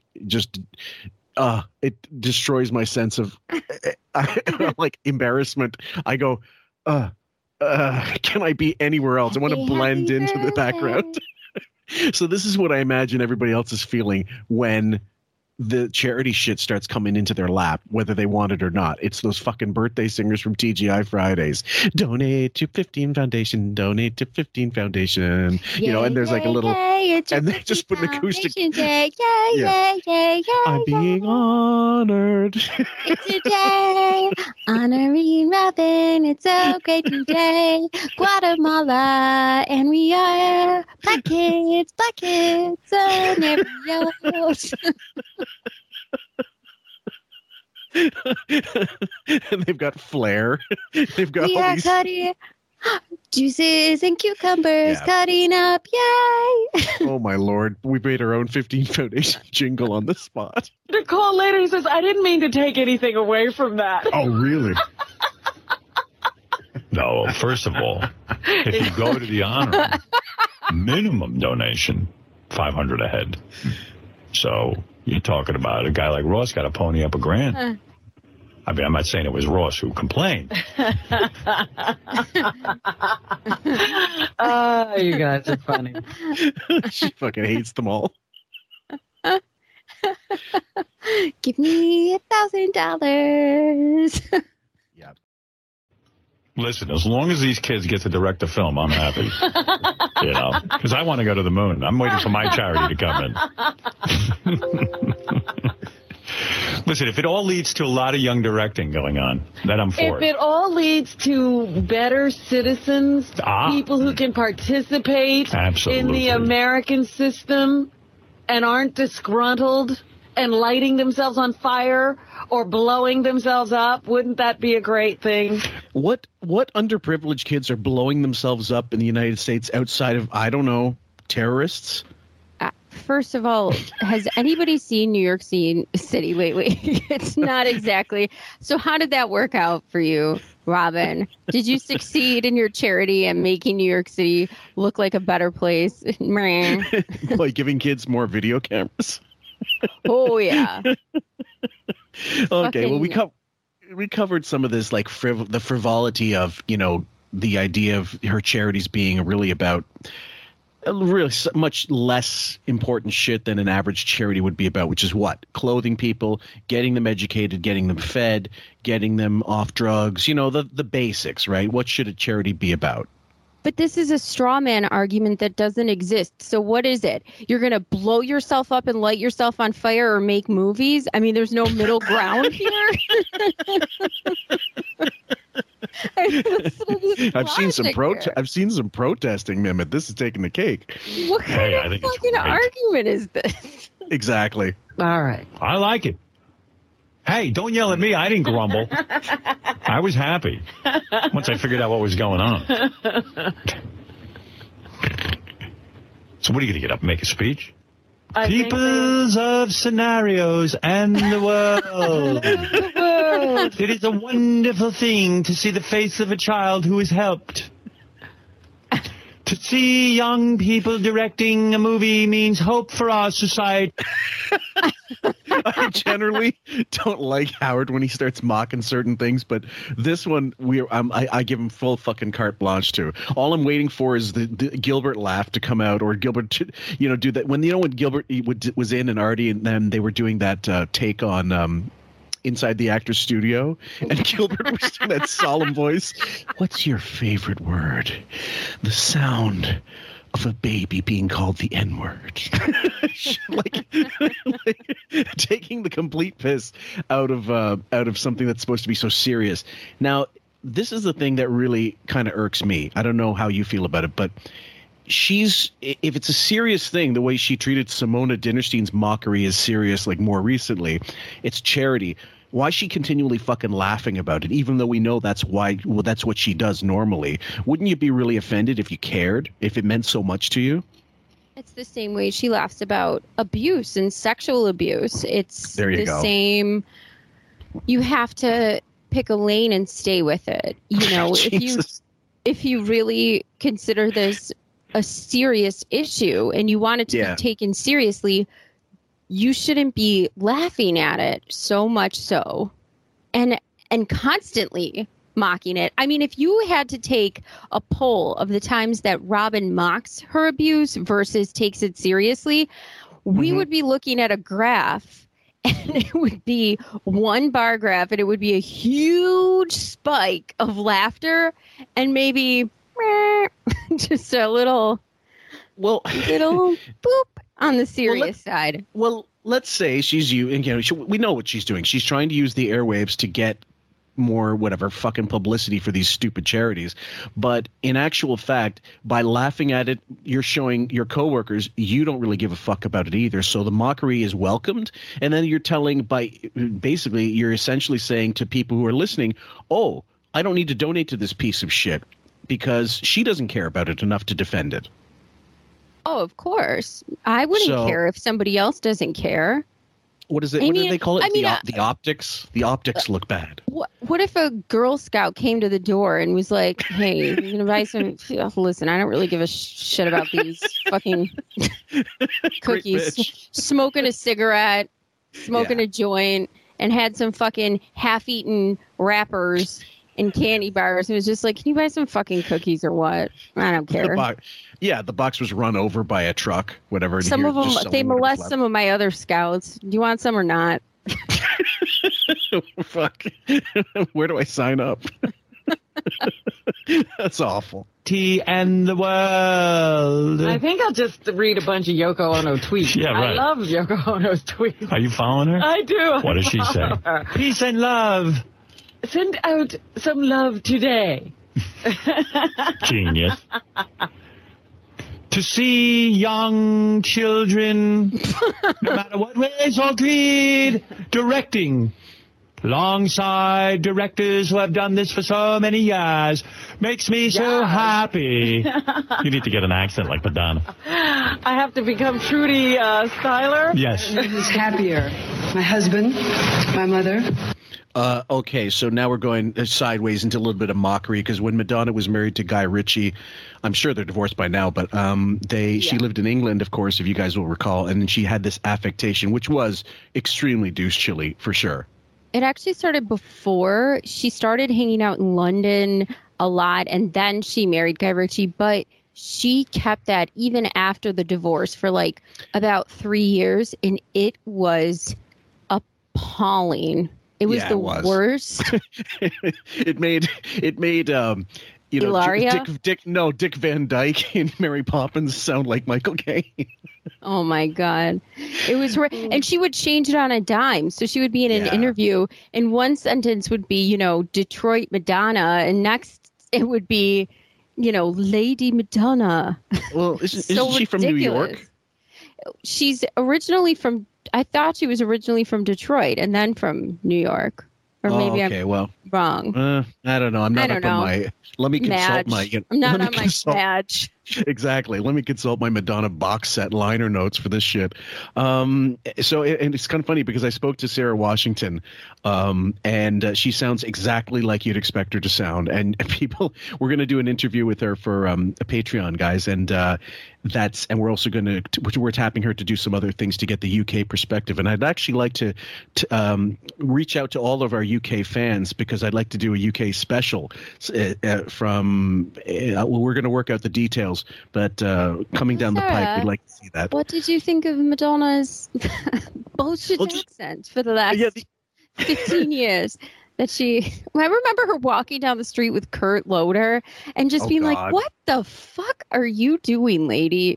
Yeah, honestly, like you could change your attire that no one gives a shit about that. But the minute you start sounding like, royalty, then maybe, step back a little. So anyway, I'd like to see that happen just because there's no excuse for any Brit to be a fan of Howard Stern. He never made it big over there. So I'm fascinated as to how these people got into Howard and his world, before file sharing, before, Napster and LimeWire and Kazaa, all that shit. So same. Yeah, so it'd be anyway. I think I'm curious. I think a lot of people will be too. But anyway, let's continue with the honoring. For my sister. This is certainly a very distinguished award, and I am very privileged to accept it. I once heard a great being say, "Yeah, you don't get anywhere in this world without people's grace." And so I'd like to thank you, the people. That's Trudy Styler, isn't it? I think it's Sting's wife, yeah. Yeah.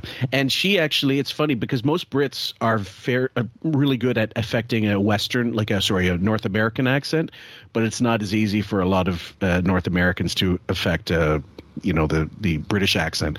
And right, just ask Madonna. Exactly. For your grace. Robin's the smoke coming out of her ear. She's writing this down. I am. I'm going to use it. I would like to thank the people's grace. Or something along those lines. A great being once said. A great being. Who was it, Bill Cosby? Oh, my. Yeah, are you working on your speech? No, I've not worked on it yet. Are you going to drone on, or are you going to do it short and sweet? Yes, I think I will talk a long time. Nice, long, boring speech. In the world, yeah. There are many problems. It'll be like the State of the Union. On my recent trip to Guatemala.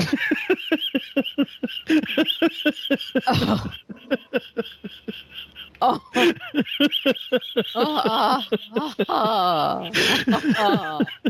This is not age well. Also, Robin giving the State of the Union. Holy fuck. The lady who barely leaves her apartment. Oh. Holy fuck. And can't get anywhere on time and needs like 7 assistants fired yearly. Yeah. God.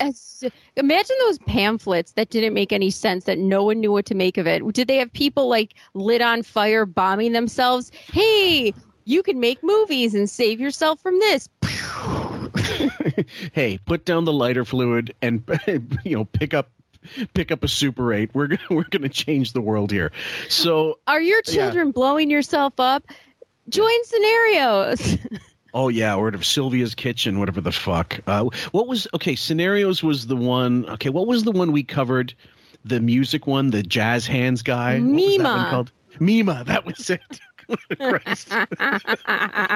It's like she literally had in old movies where they had the what is it called, the water stick, like you point it in a direction, it'll find water. It's like she had a shitty charity stick and she literally went to the streets of New York and go, who's the least what's the most frivolous piece of shit charity I can choose? Give me all of them. I can't decide. I mean, the name of the charity alone sounds like a bad preschool sing-along group. Let's join. What playgroup are you in? I'm in NEMA with Miss Singy Hands. I mean, it was just terrible. Yeah, Dane Cook Jr. is running it with his fucking jazz hands. So, we'll keep going. But NEMA. This is quite a long clip. But you're right. That's the other thing. Part of the part of any good charity is not just transparency, but does it have – there's a bit of marketing involved in charity as well. Even though you're not selling product, you're actually selling, you know, good deeds. You're selling help, essentially. Yeah, and if it sounds like Elmo invented it, you don't join. Okay. I stood with the peoples. I ate the people's food. I experienced their vegetables. I ate a squash that tasted like a potato. Even though it looked like a duty. I did not eat their meat. Recently on a fact-finding mission in Guatemala, I spoke with the childrens of this great country. I think you got to report to you. I think, sorry, you got to refer to episode 5 or 6. I can't remember which one. I think it was the one before last. We covered the Guatemala trip, or maybe it was the last one. I can't remember now. They're all getting lost on me. They're all so valuable. They're all so valuable. This is exactly what happened. What else would she have to tell us? So they're mocking this, but there was no other lessons learned on the Guatemala trip. She showed up late. She lost her group. She didn't get the memo about where they were. I stayed in my lobby, and I had my sandals. I swear to God, I had to re-listen. I had to re-listen to the one episode we did. That may have been the last one where she's talking into the video camera, and the Guatemalan music, like funeral music, starts trying to cut her off. It was a gift from God. Anyway, I talked to Deborah about it. She loves the original. Din, din, din, din, din, the original. Not sorry, that was the Samsung alarm. The original music. The Robin original. The Robin music. Yeah. I think that one's better because it makes her sound like legit, and then you hear the stupidity coming out of her mouth. But the Guatemalan music's good too. It's just a different kind of. Mockery. It actually is more ironic and funnier for us. Oh, yeah. Big time. I taught the children the hokey pokey. Left foot in, left foot out, right foot in, turn it all about. I said to this young Guatemalan boy. And that office next to me is not my boyfriend. I have spoken. There's going to be a gong. I can't have a gong. Could have this music behind me. I'm not going to survive this. Because that's all there was to the trip. Yeah, pretty much. Donate. Oh, what's that? Donate. Oh, God. Can you guys pull up for... Guys, could you pony up for Brendan's coach ticket? Fuck. I'm in first class, but he's just flying in the, economy. You buy one of his brilliant paintings. Oh, God. And I think it was if you want to look at examples of the paintings, guys, you got to go back to, I think, episode 1. If you guys are tuning into this episode, like this series for the first time, but just Google Brendan Murphy painting and then especially Soulfire, and you'll get more than your fair share of shit. You'll be like, wait a minute, did I take a mushroom, a bad one? yeah, very terrible. From Sylvia's kitchen. All peoples rejoice in young black youth creating film and celluloid. Alongside great directors, I anticipate greatness. Thank you, peoples of Earth. I'm leaving you to give this speech and accept the award. I'm going to get up there. I'm going to get in a dress with big titties and make. No, of course you are. Yeah, that's par for the course. Now he'll donate more. Can I get in a dress and wear basketball titties and talk about black people? Yeah. Lord have mercy. This speech. Ay. I can't believe you're doing it. They wanted to honor me somewhere once. It was a shitty kind of award. I didn't know what the fuck the thing was for. And I said, I ain't getting to make no speech. Meanwhile, I'll do one for North Shore Animal League. Was that the last one we saw him at, where he stood up there in that suit, you know, one of those little Lord Fauntleroy suits, and he was on a podium doing a speech for, it must have been North Shore. Yeah, and Beth surprised, or he awarded Beth, or Beth awarded him or something. Yeah, and he wore he looked like a ornament on a Christmas tree, like a nutcracker. Yeah, Jack Frost or some shit. Terrible. By the North Shore Animal League. Thank you for wearing non-fur on your head all these years. Well, at the end of the day, thank you for wearing animal non-cruelty on your head all these years. It was actually kind of interesting, because he looked like, it sounded almost put together, which is unlike him. When he does these off-the-cuff things, they do sound usually so stupid, because he's just, you know, he can't improvise for shit. If something's written out, okay, it saves him a lot of work. But that one time, it actually didn't sound too bad. It sounded like he was pretty comfortable, because he's usually so uncomfortable getting up and talking in front of people. Yeah, fuck. Like the Bon Jovi... Rock and Roll Hall of Fame speech was awful. Brutality.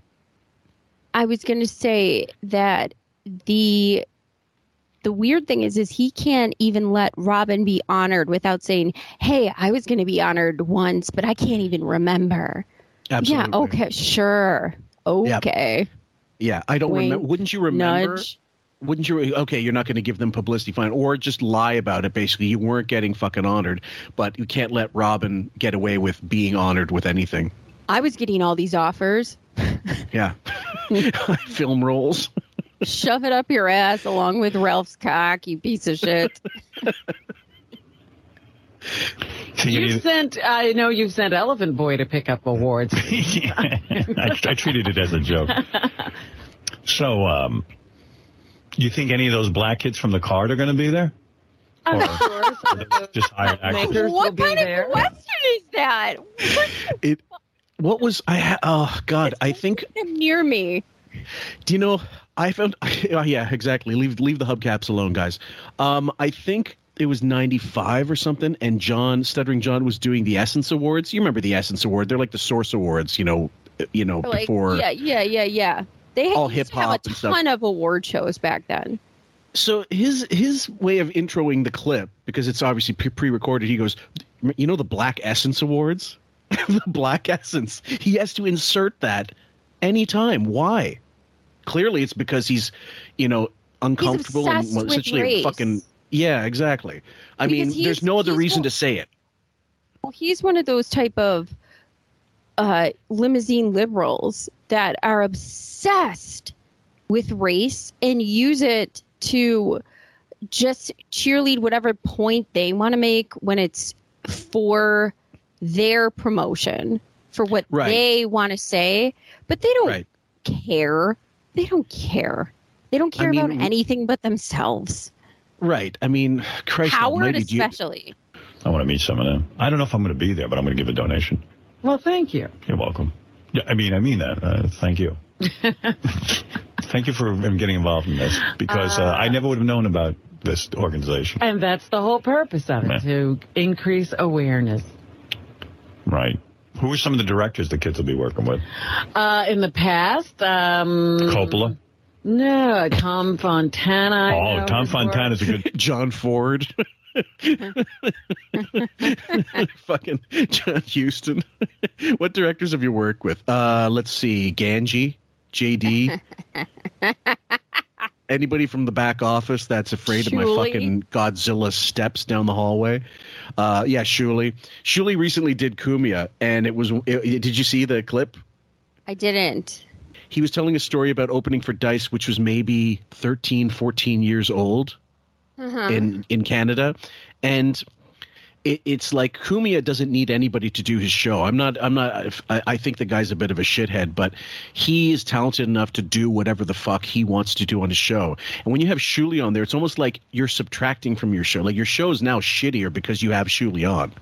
Yeah, I agree. And Cumia is Cumia is going to be Cumia no matter what, and he has erected a sort of following and is talented enough where if he doesn't cater to anybody. He caters and does whatever he wants. So I don't know why he's having Shuli on. You don't need to placate to. You don't need to do this. Like, you don't need to have him on. So I don't know why he. Like, you should just do what you want to do. I don't know, but he did one of the early Shuli shows, and it got a lot of hits. But that's because Cumia is still relevant, I guess. Like, he's still got a fan base, and Shuli, he does. He does the whole right wing compound circuit. Media. He does the whole, like. Well, I don't know how political his show gets, because usually the clips I see are all about comics going in and, just busting balls, or guests, coming in and just shooting the shit about pop culture. But again, those are just clips. I don't know what a full show of his would be like. Yeah, I like that Anthony can just say fuck you and do whatever he wants, though. I mean, good for him. But do I think he's a moral human being? Probably not. Probably not. Yeah. Director. He did Oz. He's a top guy. Yeah. Fontana's a top guy. Yes, he is. Yeah. What about Brandano? Did they work with him? Brandano, I don't remember being in the list. Oh. I'll direct. This is JD. We just mentioned him. It's so weird. Howard used to be so much better at doing JD, and it's like he can't do it anymore. Now it's like lazy impression. It's mega lazy. And the other thing, I don't even know that he does it anymore. I mean, when JD comes on the show, do they mock him still? They do, but it's not very good. Yeah, it's half-assed. What else is new? And JD now making sort of the rounds on the latest shows, being a complete fuck-up, which is what he always was. But when they get to JD, that's when you know you've scraped through the barrel, and you're now hitting pavement. Ugh. So what? How much of my 10 grand or 20 grand or 30 grand? Whatever you gave. Right. That's a big discrepancy, like, by the way. How much milk? 10 or 20. 20 or 30. I'm sorry. I would know... If it was 10, between or 20 or 30, fuck. Well, is it a situation you think where, okay, there are tiers, or there's a minimum, whatever, and he doesn't know what it is because he's just a 79, or he hasn't decided what kind of tax write-off he needs? I'm not sure how that works for him. Yeah. Because if you're selling those fucking paintings and they're going, it's going to charity, whatever. In the end, I think through the help of Mildred, we figured out that she was the biggest donor to any one of her charities. I think he's also having to factor in how much has she contributed to North Shore. I think so. Yeah. So that's maybe him consulting with Beth. What did Robin give? Oh, she gave him 20,000. He's got a book like a fucking abacus. Who's given me what? Oh, yes. Well, he did. He talked about it. When I get a gift, I put it in my Franklin Covey planner. And Howard's going. So Artie went, you don't even fucking touch a gift. I love that one. I have to play that clip again. It's 25 grand. Like, does a kid? What's the budget on each kid's movie? It's a national contest, so it goes from the local, from the local schools to the state level to the national level. So it takes a lot of money to run a contest like that, and then to shoot a movie. Right. So our money goes to the actual production of the movie. It goes to everything that the contest entails. These fucking kids better come up with a good script. Did you tell them scripts, everything? That's what they know. This sounds shady. Just a bit. Where's the money going? It goes to everything. It goes to everything. Right. Oh, okay. Jesus. Glad you broke it down for me. Wouldn't you feel so shady, too, if you were donating to that, like, Bianca's Furry Friends for, like, almost a decade, and that stupid fucking animal house of, cats wandering around everywhere didn't get built, and then when it finally did get built... It was like cats were still in cages. Well, I wanted to ask you on that note, how excellent was that fucking Instagram thing you put on Facebook? That video of her with the cat on her belly.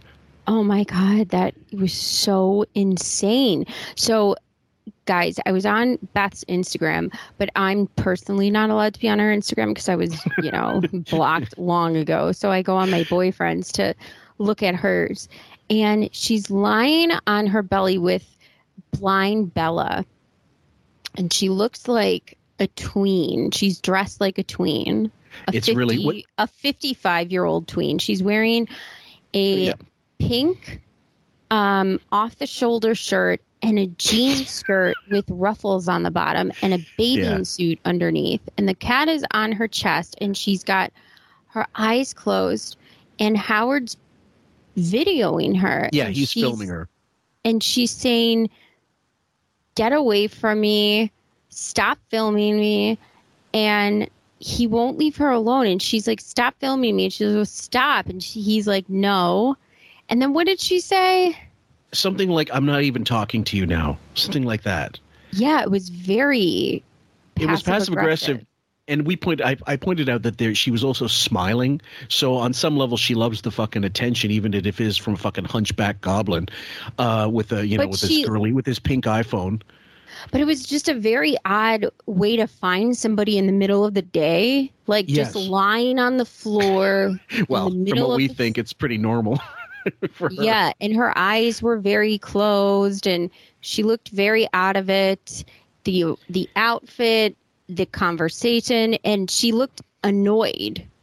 Well, she did. She sounded annoyed for certain. But we've theorized that she must be on she must be on fucking prescription meds, basically Adderall or whatever the fuck. I don't even know, but some whatever cocktail keeps her fucking sedate in stalag pussy. Who couldn't be dealing with this life? But hold on, it went on. It was her Instagram though, right? Not his, or vice versa. It was hers. Okay, so it was her phone most likely that he was using. Okay, so she wanted it, whatever it was, I don't know. But why the passive aggressive, I don't understand. Why? I mean, I do understand he's a fucking cocksucker. But and the other thing she just kept saying was stop. She just kept going, "Stop, stop." Right. It was carefully presented, and the cat looks like a good sized watermelon, whatever they're feeding it. God, it looked like a baby calf on her chest. Have to work on it and work on it and work on it. Some of these kids, they got a fucking script. I mean, it's not set for shooting. I mean, principal photography should not begin until that script is locked down. They will not win. I have to mentor some of these kids. I might have to show up. Let me show them all the work I did on the Porky's remake. Yeah, and all the mentoring I did for my kids. They would love that. I want to meet the kids in the card. They should do like a black avatar. That's what I would tell the kids. 3D. Take my money, make 3D. Go out there. Be fantastic. What? The fucking Dead Air Olympics. Add with a little bit of fucking subtle racism in there. We're the human race. I think we moved past this. Like, okay. Look at this. Look at this yellow Chinese guy. What? I know. Look at this red Native American. Wow. All right. Listen, I look forward to your speech. Even if I'm not there, I'm gonna have it recorded. I'm sure.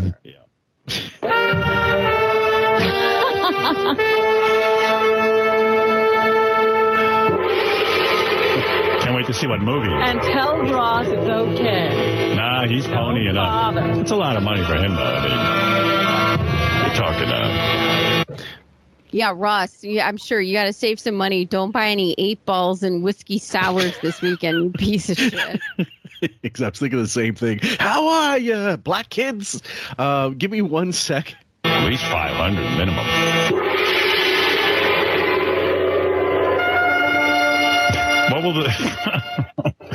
What will the speech be, I wonder? Are you going to talk about your many accomplishments? Because you really do have a resume, starting back from Big Brothers, Big Sisters. Oh, yeah. We know all about that. Yeah, let's talk about that resume. Bring up Big Brothers, Big Sisters. One thing I noticed, obviously, he loves gassing her up because he knows the way to get her to go along with the mockery is to talk her up every so often and make her seem like a big shit. It's a form of abuse, though. It's like he has to bring her up to take her down. It's an ebb and flow that he's very gifted at doing, and this is why the mockery of Robin is so skilled, and why I actually find it so funny, because we have said throughout this, Howard is actually so good at mocking Robin, and Robin is so good at mocking Howard, is because they are very similar. They are, and it depends on the situation. I mean, the last time we heard her really kind of go in on him was, it would take a while. She gets in little jabs these days, if anything, if she's actually on the air, but nothing like it used to be. And I mean, the weatherman was a good excuse. Making fun of him for having a personal weatherman was classic Robin. You know, if Richie wasn't high on our last interview, I think he would have recalled a time that Robin was really mad at him and had a fight or some sort of, you know, discourse that went on between them. Right. And he could have recalled it. You deserve to be an awarded person, I believe. Well, thank you. I do believe that. I believe you have the credentials. Because I was just doing what I felt I should do. I never expected an award. I do my good works for the good of society. In fact, I'm embarrassed to accept this award. You deserve to be an awarded person, coming from the multimillionaire telling another multimillionaire, you deserve to be an awarded person. I just awful. And just so much that they can just do for people that doesn't need to be stated or said, that you can do in your everyday life that they don't do. It's just so awful. And if you want to be rewarded for something, it should come from a place of, we want to do this because you have lived such a life that is so giving and so generous. But that doesn't happen naturally. These people want your Rolodex. That's the only reason why you're getting rewarded, Robin. Well, the truth is, in 2021, if you want to be anonymous with your donations, with your charity work, it gets out no matter what. It might take a slower ride around the bend before you're acknowledged for it.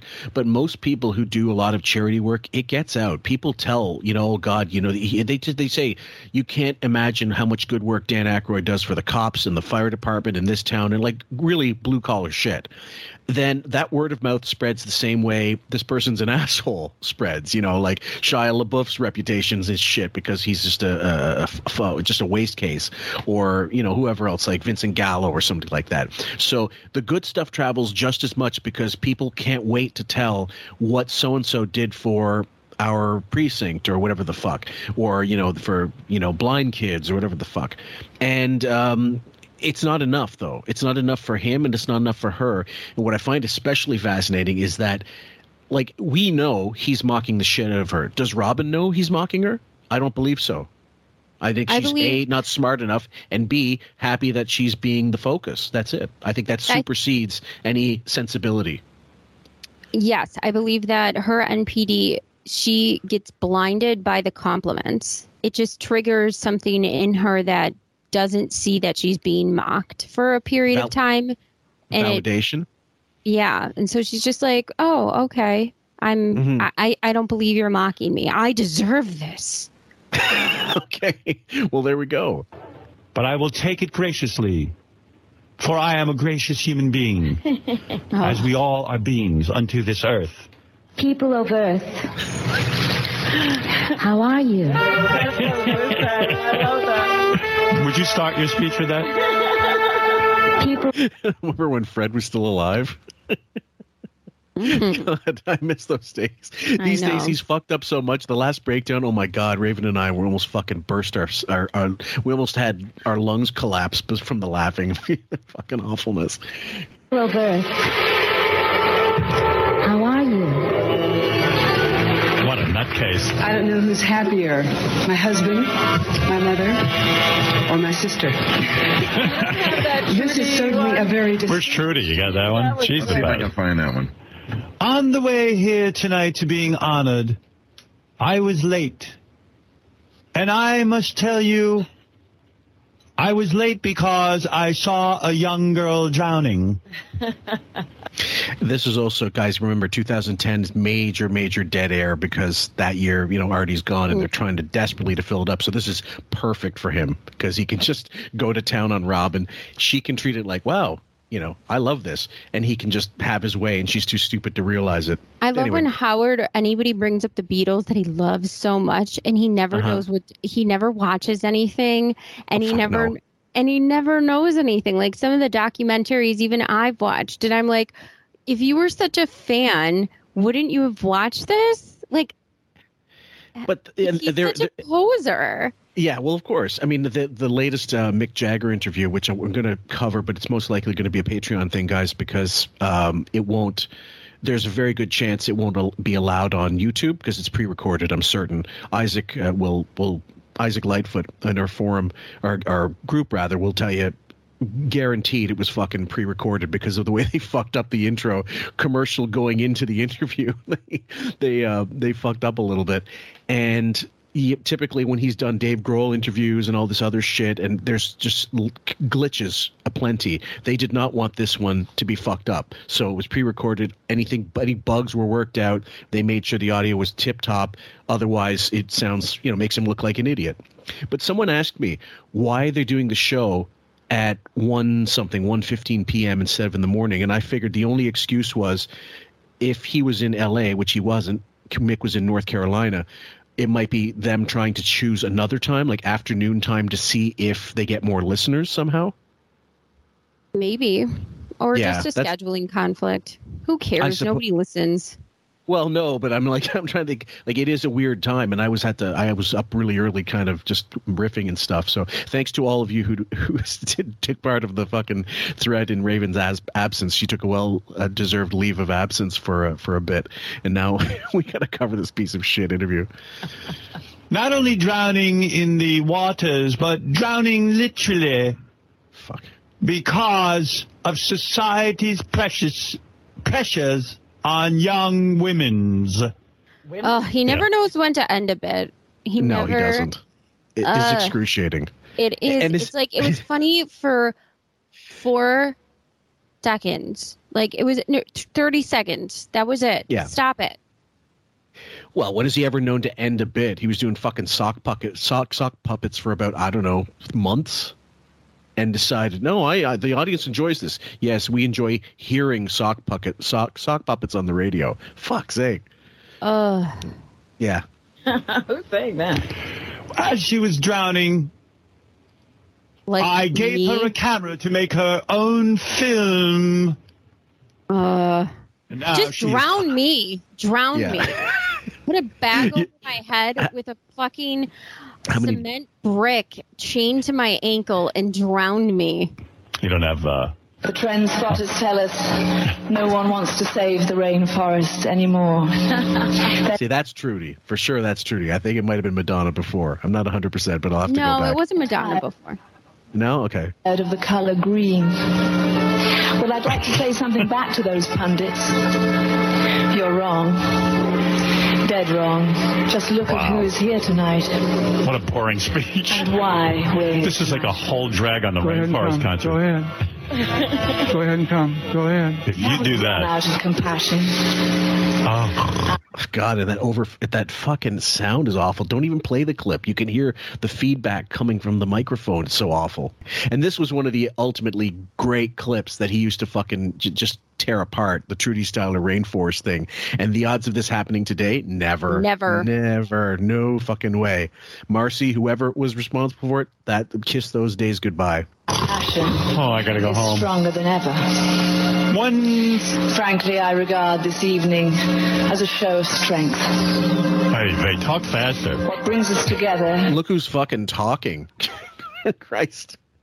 All those fucking impressions. When's Sting gonna sing? A deep down conviction about what we should be doing to save our planet, its rainforest, and people.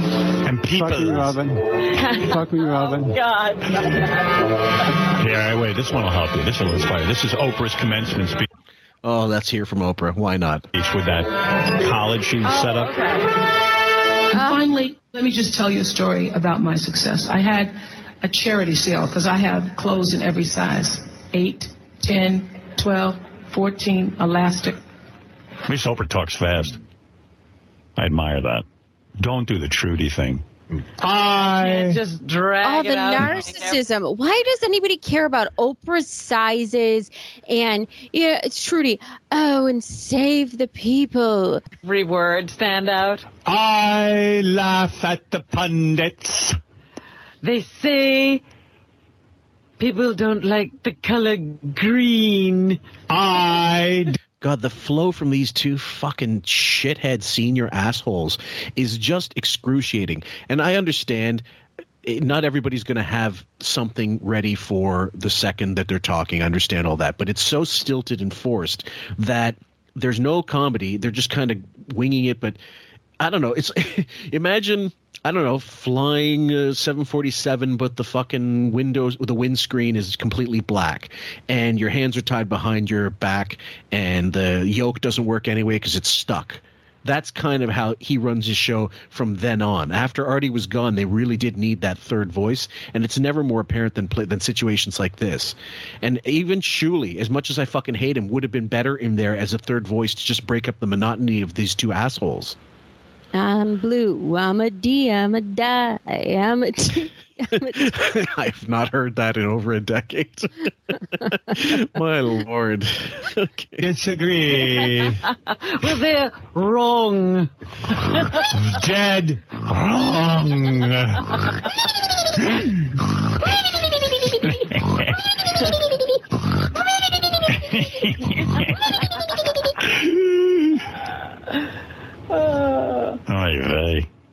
The last time he went off the cup, he was doing the summit meeting, and every 2 seconds he had to look at the screen to remind himself of what he wanted to say. Scratch the wig, walk off the screen. Yeah, adjust his corset. Fuck, it was unbelievable. Poor you. Gotta get up there and give a speech. Don't bore everyone. They'll fucking kill you. Yeah, they'll suicide bomb you if they're not making a movie. Yeah, and don't bore them. Cut out the ass of your pants and moon the crowd. That'll get them going. I ask you, is there cream in the pumpkin soup? I won't eat it. I'll only eat pure pumpkin. No cream. I'm allergic. What is that broth made of? Now they're mocking Jason's wedding or something when she decided, oh, I'm not eating that because it's got cream in it. I'm a vegan all of a sudden. Meanwhile, she said later on, I think it was more after the cancer, she was espousing the fucking vegan diet, but then she admitted more recently that she was eating meat that whole time. What a fucking piece of shit. She was scarfing down cheeseburgers, but then she was eating Jason shit about cream and soup. Yeah. Fuck you. Totally. Get topless. That'll cheer people up. I feed the earth with these, my two bosoms. Women feed the world. Let everything hang out. Women feed the world, and yet women are disrespected and treated as second-class citizens. I say enough! Get that poison out of your system. Well, good for you, Robin. Congratulations. I just mocked it constantly for 20 minutes, but good luck to you, shithead. Don't let the door hit your ass on the way out. And I am honored that you asked me to be a part of this. Yeah. That's the little bow that wraps it all up. And I'm glad that you feel that way. Without you, I never would have known that I could donate money and have young kids make films. That's right. You wouldn't have known that there was a... Go ahead. I wouldn't have known that I would have been uselessly spending money on black kids making movies who wouldn't be bombing themselves otherwise and lighting themselves on fire. Thank you. Yeah, exactly. In case you didn't hear that, guys, that was black kids. I mean, black and not white, but on black. On cards that I hope not to meet. Yeah. Christ almighty. Will they be coming? To help people to evolve culturally. Get that poison out of your system, Raven. Did they say Raven? What's that? Did they just say Raven? Get that poison out of your system, Raven? I believe so, yeah. We need a drop. Fuck. Fucking Robin. Get that poison out of your system. Fuck. Fuck. Fucking Robin. Is that supposed to be, obviously it's a song parody, but who is that doing the... It's Shake Your Booty, but I don't know who it is, and it's not funny. Some whackback or some call or whatever, some hate caller or something. All right. That's a good song. People of Earth, how are you? Back to locked up in that apartment. What's that? They really need Artie. Oh, God, man. Well, it's like, okay, you go into it. It's almost, you know, Artie would do the same in his last year. I'm not going to be a hypocrite and say he didn't, but, you know, that... You go to a commercial, just put on a commercial, come back with something, get a guest, call in somebody. Doesn't matter anything, but this is what you're going to go with for fucking 2 hours. Or not 2 hours, but like 20 minutes and stuff, and then make it seem as if it's 2 hours? Fuck. That poison out. By the way, that poison out is really taking, it's getting steam. Yesterday I played you a clip of a show on Sports Center where they actually in the middle of a game, you know, said who got the poison out. Okay, right. Like, hit him with the hind, got so much traction. Mm-hmm. Let the poison out. And then on Daily 10 from the E! Network, I heard it again. And Lindsay, weird, she got dissed. What happened? Well, Lindsay is MIA from this cover for a video game based on the movie Mean Girls. Apparently, Lindsay is just too expensive to put on the cover. Okay. Lindsay, it is time to let it go, by the way. Get the poison out of your system and come... Okay, fine. I don't seem to recall this being a thing they created. The poison out has nothing to do with their show. This is again Howard, like how he's trying to talk about Joe Rogan. He's just trying to latch on to whatever because he's so irrelevant. Oh, yes, and sad, by the way, old man. By the way, we have loads of people asking when we're going to like deal with that. I'm like, no, we can't, guys. We just can't. I'd love to, but you know, it's too because of the vax thing. It's too hot, and the other thing is, YouTube's taking down anything like anti-vax now. Right. They just made a huge thing where they're like, anything anti-vax, we're taking off. So it's just not worth it, and you know, it's not for us to deal with personally. No. It's just an old man clutching on to popularity of Joe Rogan, who's doing a great show. So listen to Joe Rogan and listen to us. Yeah. Well, yeah. And if we do anything related to Stern and Joe Rogan, it'll be more entrenched in the whole like the feud from way back when, carrying to present day and whatever bullshit he said about him in the interim, but not the more recent stuff because, you know, ultimately it's some old man yelling at a wall. And it's completely irrelevant. And if you look at the Google Trends and compare them, Rogan to Stern, it's actually a pretty amazing little line. Work for us here at the Daily 10. Yeah, that's right. It's catching on. Get the poison out of your system. I swear to God, I thought I heard the Guatemalan music in there mixed in. Could have been. Okay. Right. When will you be honored, Robin, so I can prepare? 27th. 27th. All right. And I suggest people donate. Oh. What do you think of that? Yeah. That's right. Oh, my. How gracious. Oh, my. It actually sounds very nice. And I'm proud of you. She does do a lot of charity work. Not like you schlubs. None of you. Or you. Or her. Because they're all busy being there doing everything for you. Yeah. Awful. Here you go. You could combine all your charity work in the last 10 years. You don't do half as much as her. Not a race. Oh. When's the last time Steve Langford did anyone a favor? Did anything any good for anyone? Do you ever do anything good for anyone? Not like Robin. No. Who would have the time, have the capital, have the fame, have the notoriety to do anything for anybody except for you fucks who hoard all the marbles? Yeah. And just fucking get pissed about any time that anybody brings any sort of notoriety to any other cause. Mm-hmm. You guys get upset. When you hear the odd time you would hear Gary go on about Lifebeat or something like that. OK, but you'd never heard it jammed down your throat like this horse shit. So you know, I give Gary a lot of crap about things, but he did not wave his charities around like some kind of fucking flag that, you know, he latched himself onto. It was more like, fuck, this is how you do charity, guys. Just fucking take care of it quietly. And that was an actual legitimate charity. Absolutely. Yeah. She's a saint. Yeah. She's a saint, isn't she? She's doing incredible stuff. Right. These kids are going to get to make a film. And we've got more. What else? Quiver is also planning charity benefits for the Hamptons, in addition to her comedy night at Caroline. What? June. Of course. Jesus H. 22. I said the Hamptons thing is still just a name on the board. Like, maybe we'll do something in the Hamptons. What are you doing? What are you doing? You're having a comedy night? Yes. All right. We hear about this. What else is she doing? That's it for the agenda now, but that's a lot of stuff. No. That was it. I love the Carson music. Yeah.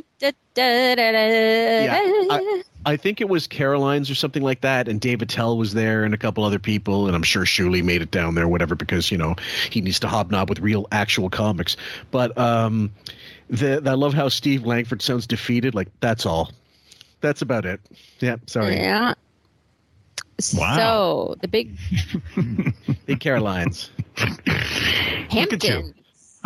You're an angel. You're a blessed angel. Yeah, Hamptons. Make sure the Hamptons. Mention them. There's so many. There's so many people that need so much help in the Hamptons. Yeah.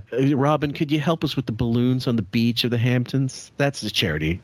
We got tired pick them up. Yep. Arguing for the crabs about everything in this country, and decided, you know, you have to get involved and you're proactive. The country you want. Oh my God!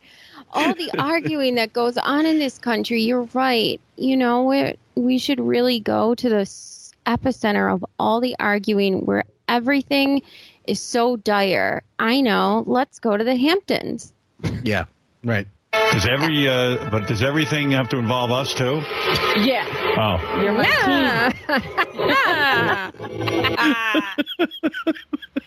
team. You're hearing it from here. You're hearing it. You're hearing it, guys. Right. Are you planning a cancer ranch next? No. All right. Ranch. Okay. Yeah, because don't help cancer people, and this is when the tumor started growing. I guarantee it. Karma, I fully fucking believe in, and these pieces of shit, you want to flounce around your bullshit charities and mock a cancer ranch? Well, guess what? Get ready, Robin. It's actually pure. I don't know if anybody out there believes in karma, but absolutely, she let endometrial cancer get to, you know how it takes a long time for that to manifest into something life-threatening, as opposed to other cancers, which are very fast spreading, and they move rapidly and they metastasize like crazy. But endometrial can be going on for years, and she didn't have an OBGYN at the time, as we'll you know, if we were to cover the cancer saga. But she'll say, I didn't have one. I had to ask Beth. I had to ask him to help me out find a doctor because I wasn't taking care of myself because I didn't believe in Western medicine. Well, here, bitch, this is what you fucking get. I mean, it's hard to have sympathy for that, people like that, and especially when you got people in your life like that have had to go through cancer themselves, and they were trying to take care of themselves and regularly saw doctors and shit. And then it's to say, oh, don't tell me you're going to start a cancer ranch. Oh, God forbid you're going to help kids with cancer. But by all means, have a Hamptons charity. Exactly, prick. With illness. I think illnesses pretty much are covered. Not that they don't need things, but I'd like to do things that help children to grow as human beings. Yeah. All right. Fair enough. Yeah, that's wonderful. And by the way, I'm not a fucking Imus fan. I just don't think you can shit on him for that. Certainly not for that. Not the cancer ranch. A bunch of other things. Go for it. Yeah, absolutely. And this is the kind kind of music you do it to. Yeah. Steve, anything else besides Robin news? Also today, Scott DePace in Vegas, vigorously defending his trade show trip there. That's a joke. Telling Lisa G. Howard really doesn't know the history of what DePace says he's brought to the show in equipment expertise. DePace claims he gambled for just an hour his first night in Vegas and says he has not golfed. All right, there you go. That's a great headline. Thank you so much, Steve. We appreciate that. And guys, guess who else we appreciate? You for sticking through this. This is part 7. It might actually be a little longer than we wanted, but we wanted it out there, and a couple of them have been under 1 hour 45, 1 hour 50. So if this is a little extra long, so be it. Any closing words, my dear? Oh, I'm just so glad that kids aren't blowing themselves up and lighting themselves on fire now, thanks to Scenarios and Mima. Isn't Mima anybody got what they say on Big Bang Theory? Anybody have any good hand whistle tunes that they can solve the world's problems with? Guys, here's a kazoo. Fight terrorism. I think we got this one wrapped up. Thank you guys so much. Check us out on Patreon if you haven't already. It's $5 a month. We may be starting the yearly annual memberships again. We're taking them off for a bit. But it's from $5 a month you get every single extra Patreon episode we do and have done. They're all listed there. And we're going to be coming up with a lot more stuff as the weeks progress, because it's going to be a busy fall season. So on behalf of QF and everybody associated, we thank you guys so much. So take care. Bye, guys. Tony was going to call in with the... Later, man. Good, thanks for calling. All right, Art. Announcement. Take care, buddy. He sprained his ankle. Yeah, we'll see you. Oh, hey, Eric, I got to run a little. Take care, buddy. All right, thanks, Eric. Oh, wait. Go fuck yourself. Anyone looking to go to any concerts this summer? No. Check out. Get pre. No one wants to go. We'll see you, buddy. Red Rock. Bye. Hank, you're on the air. Hey now, Howard.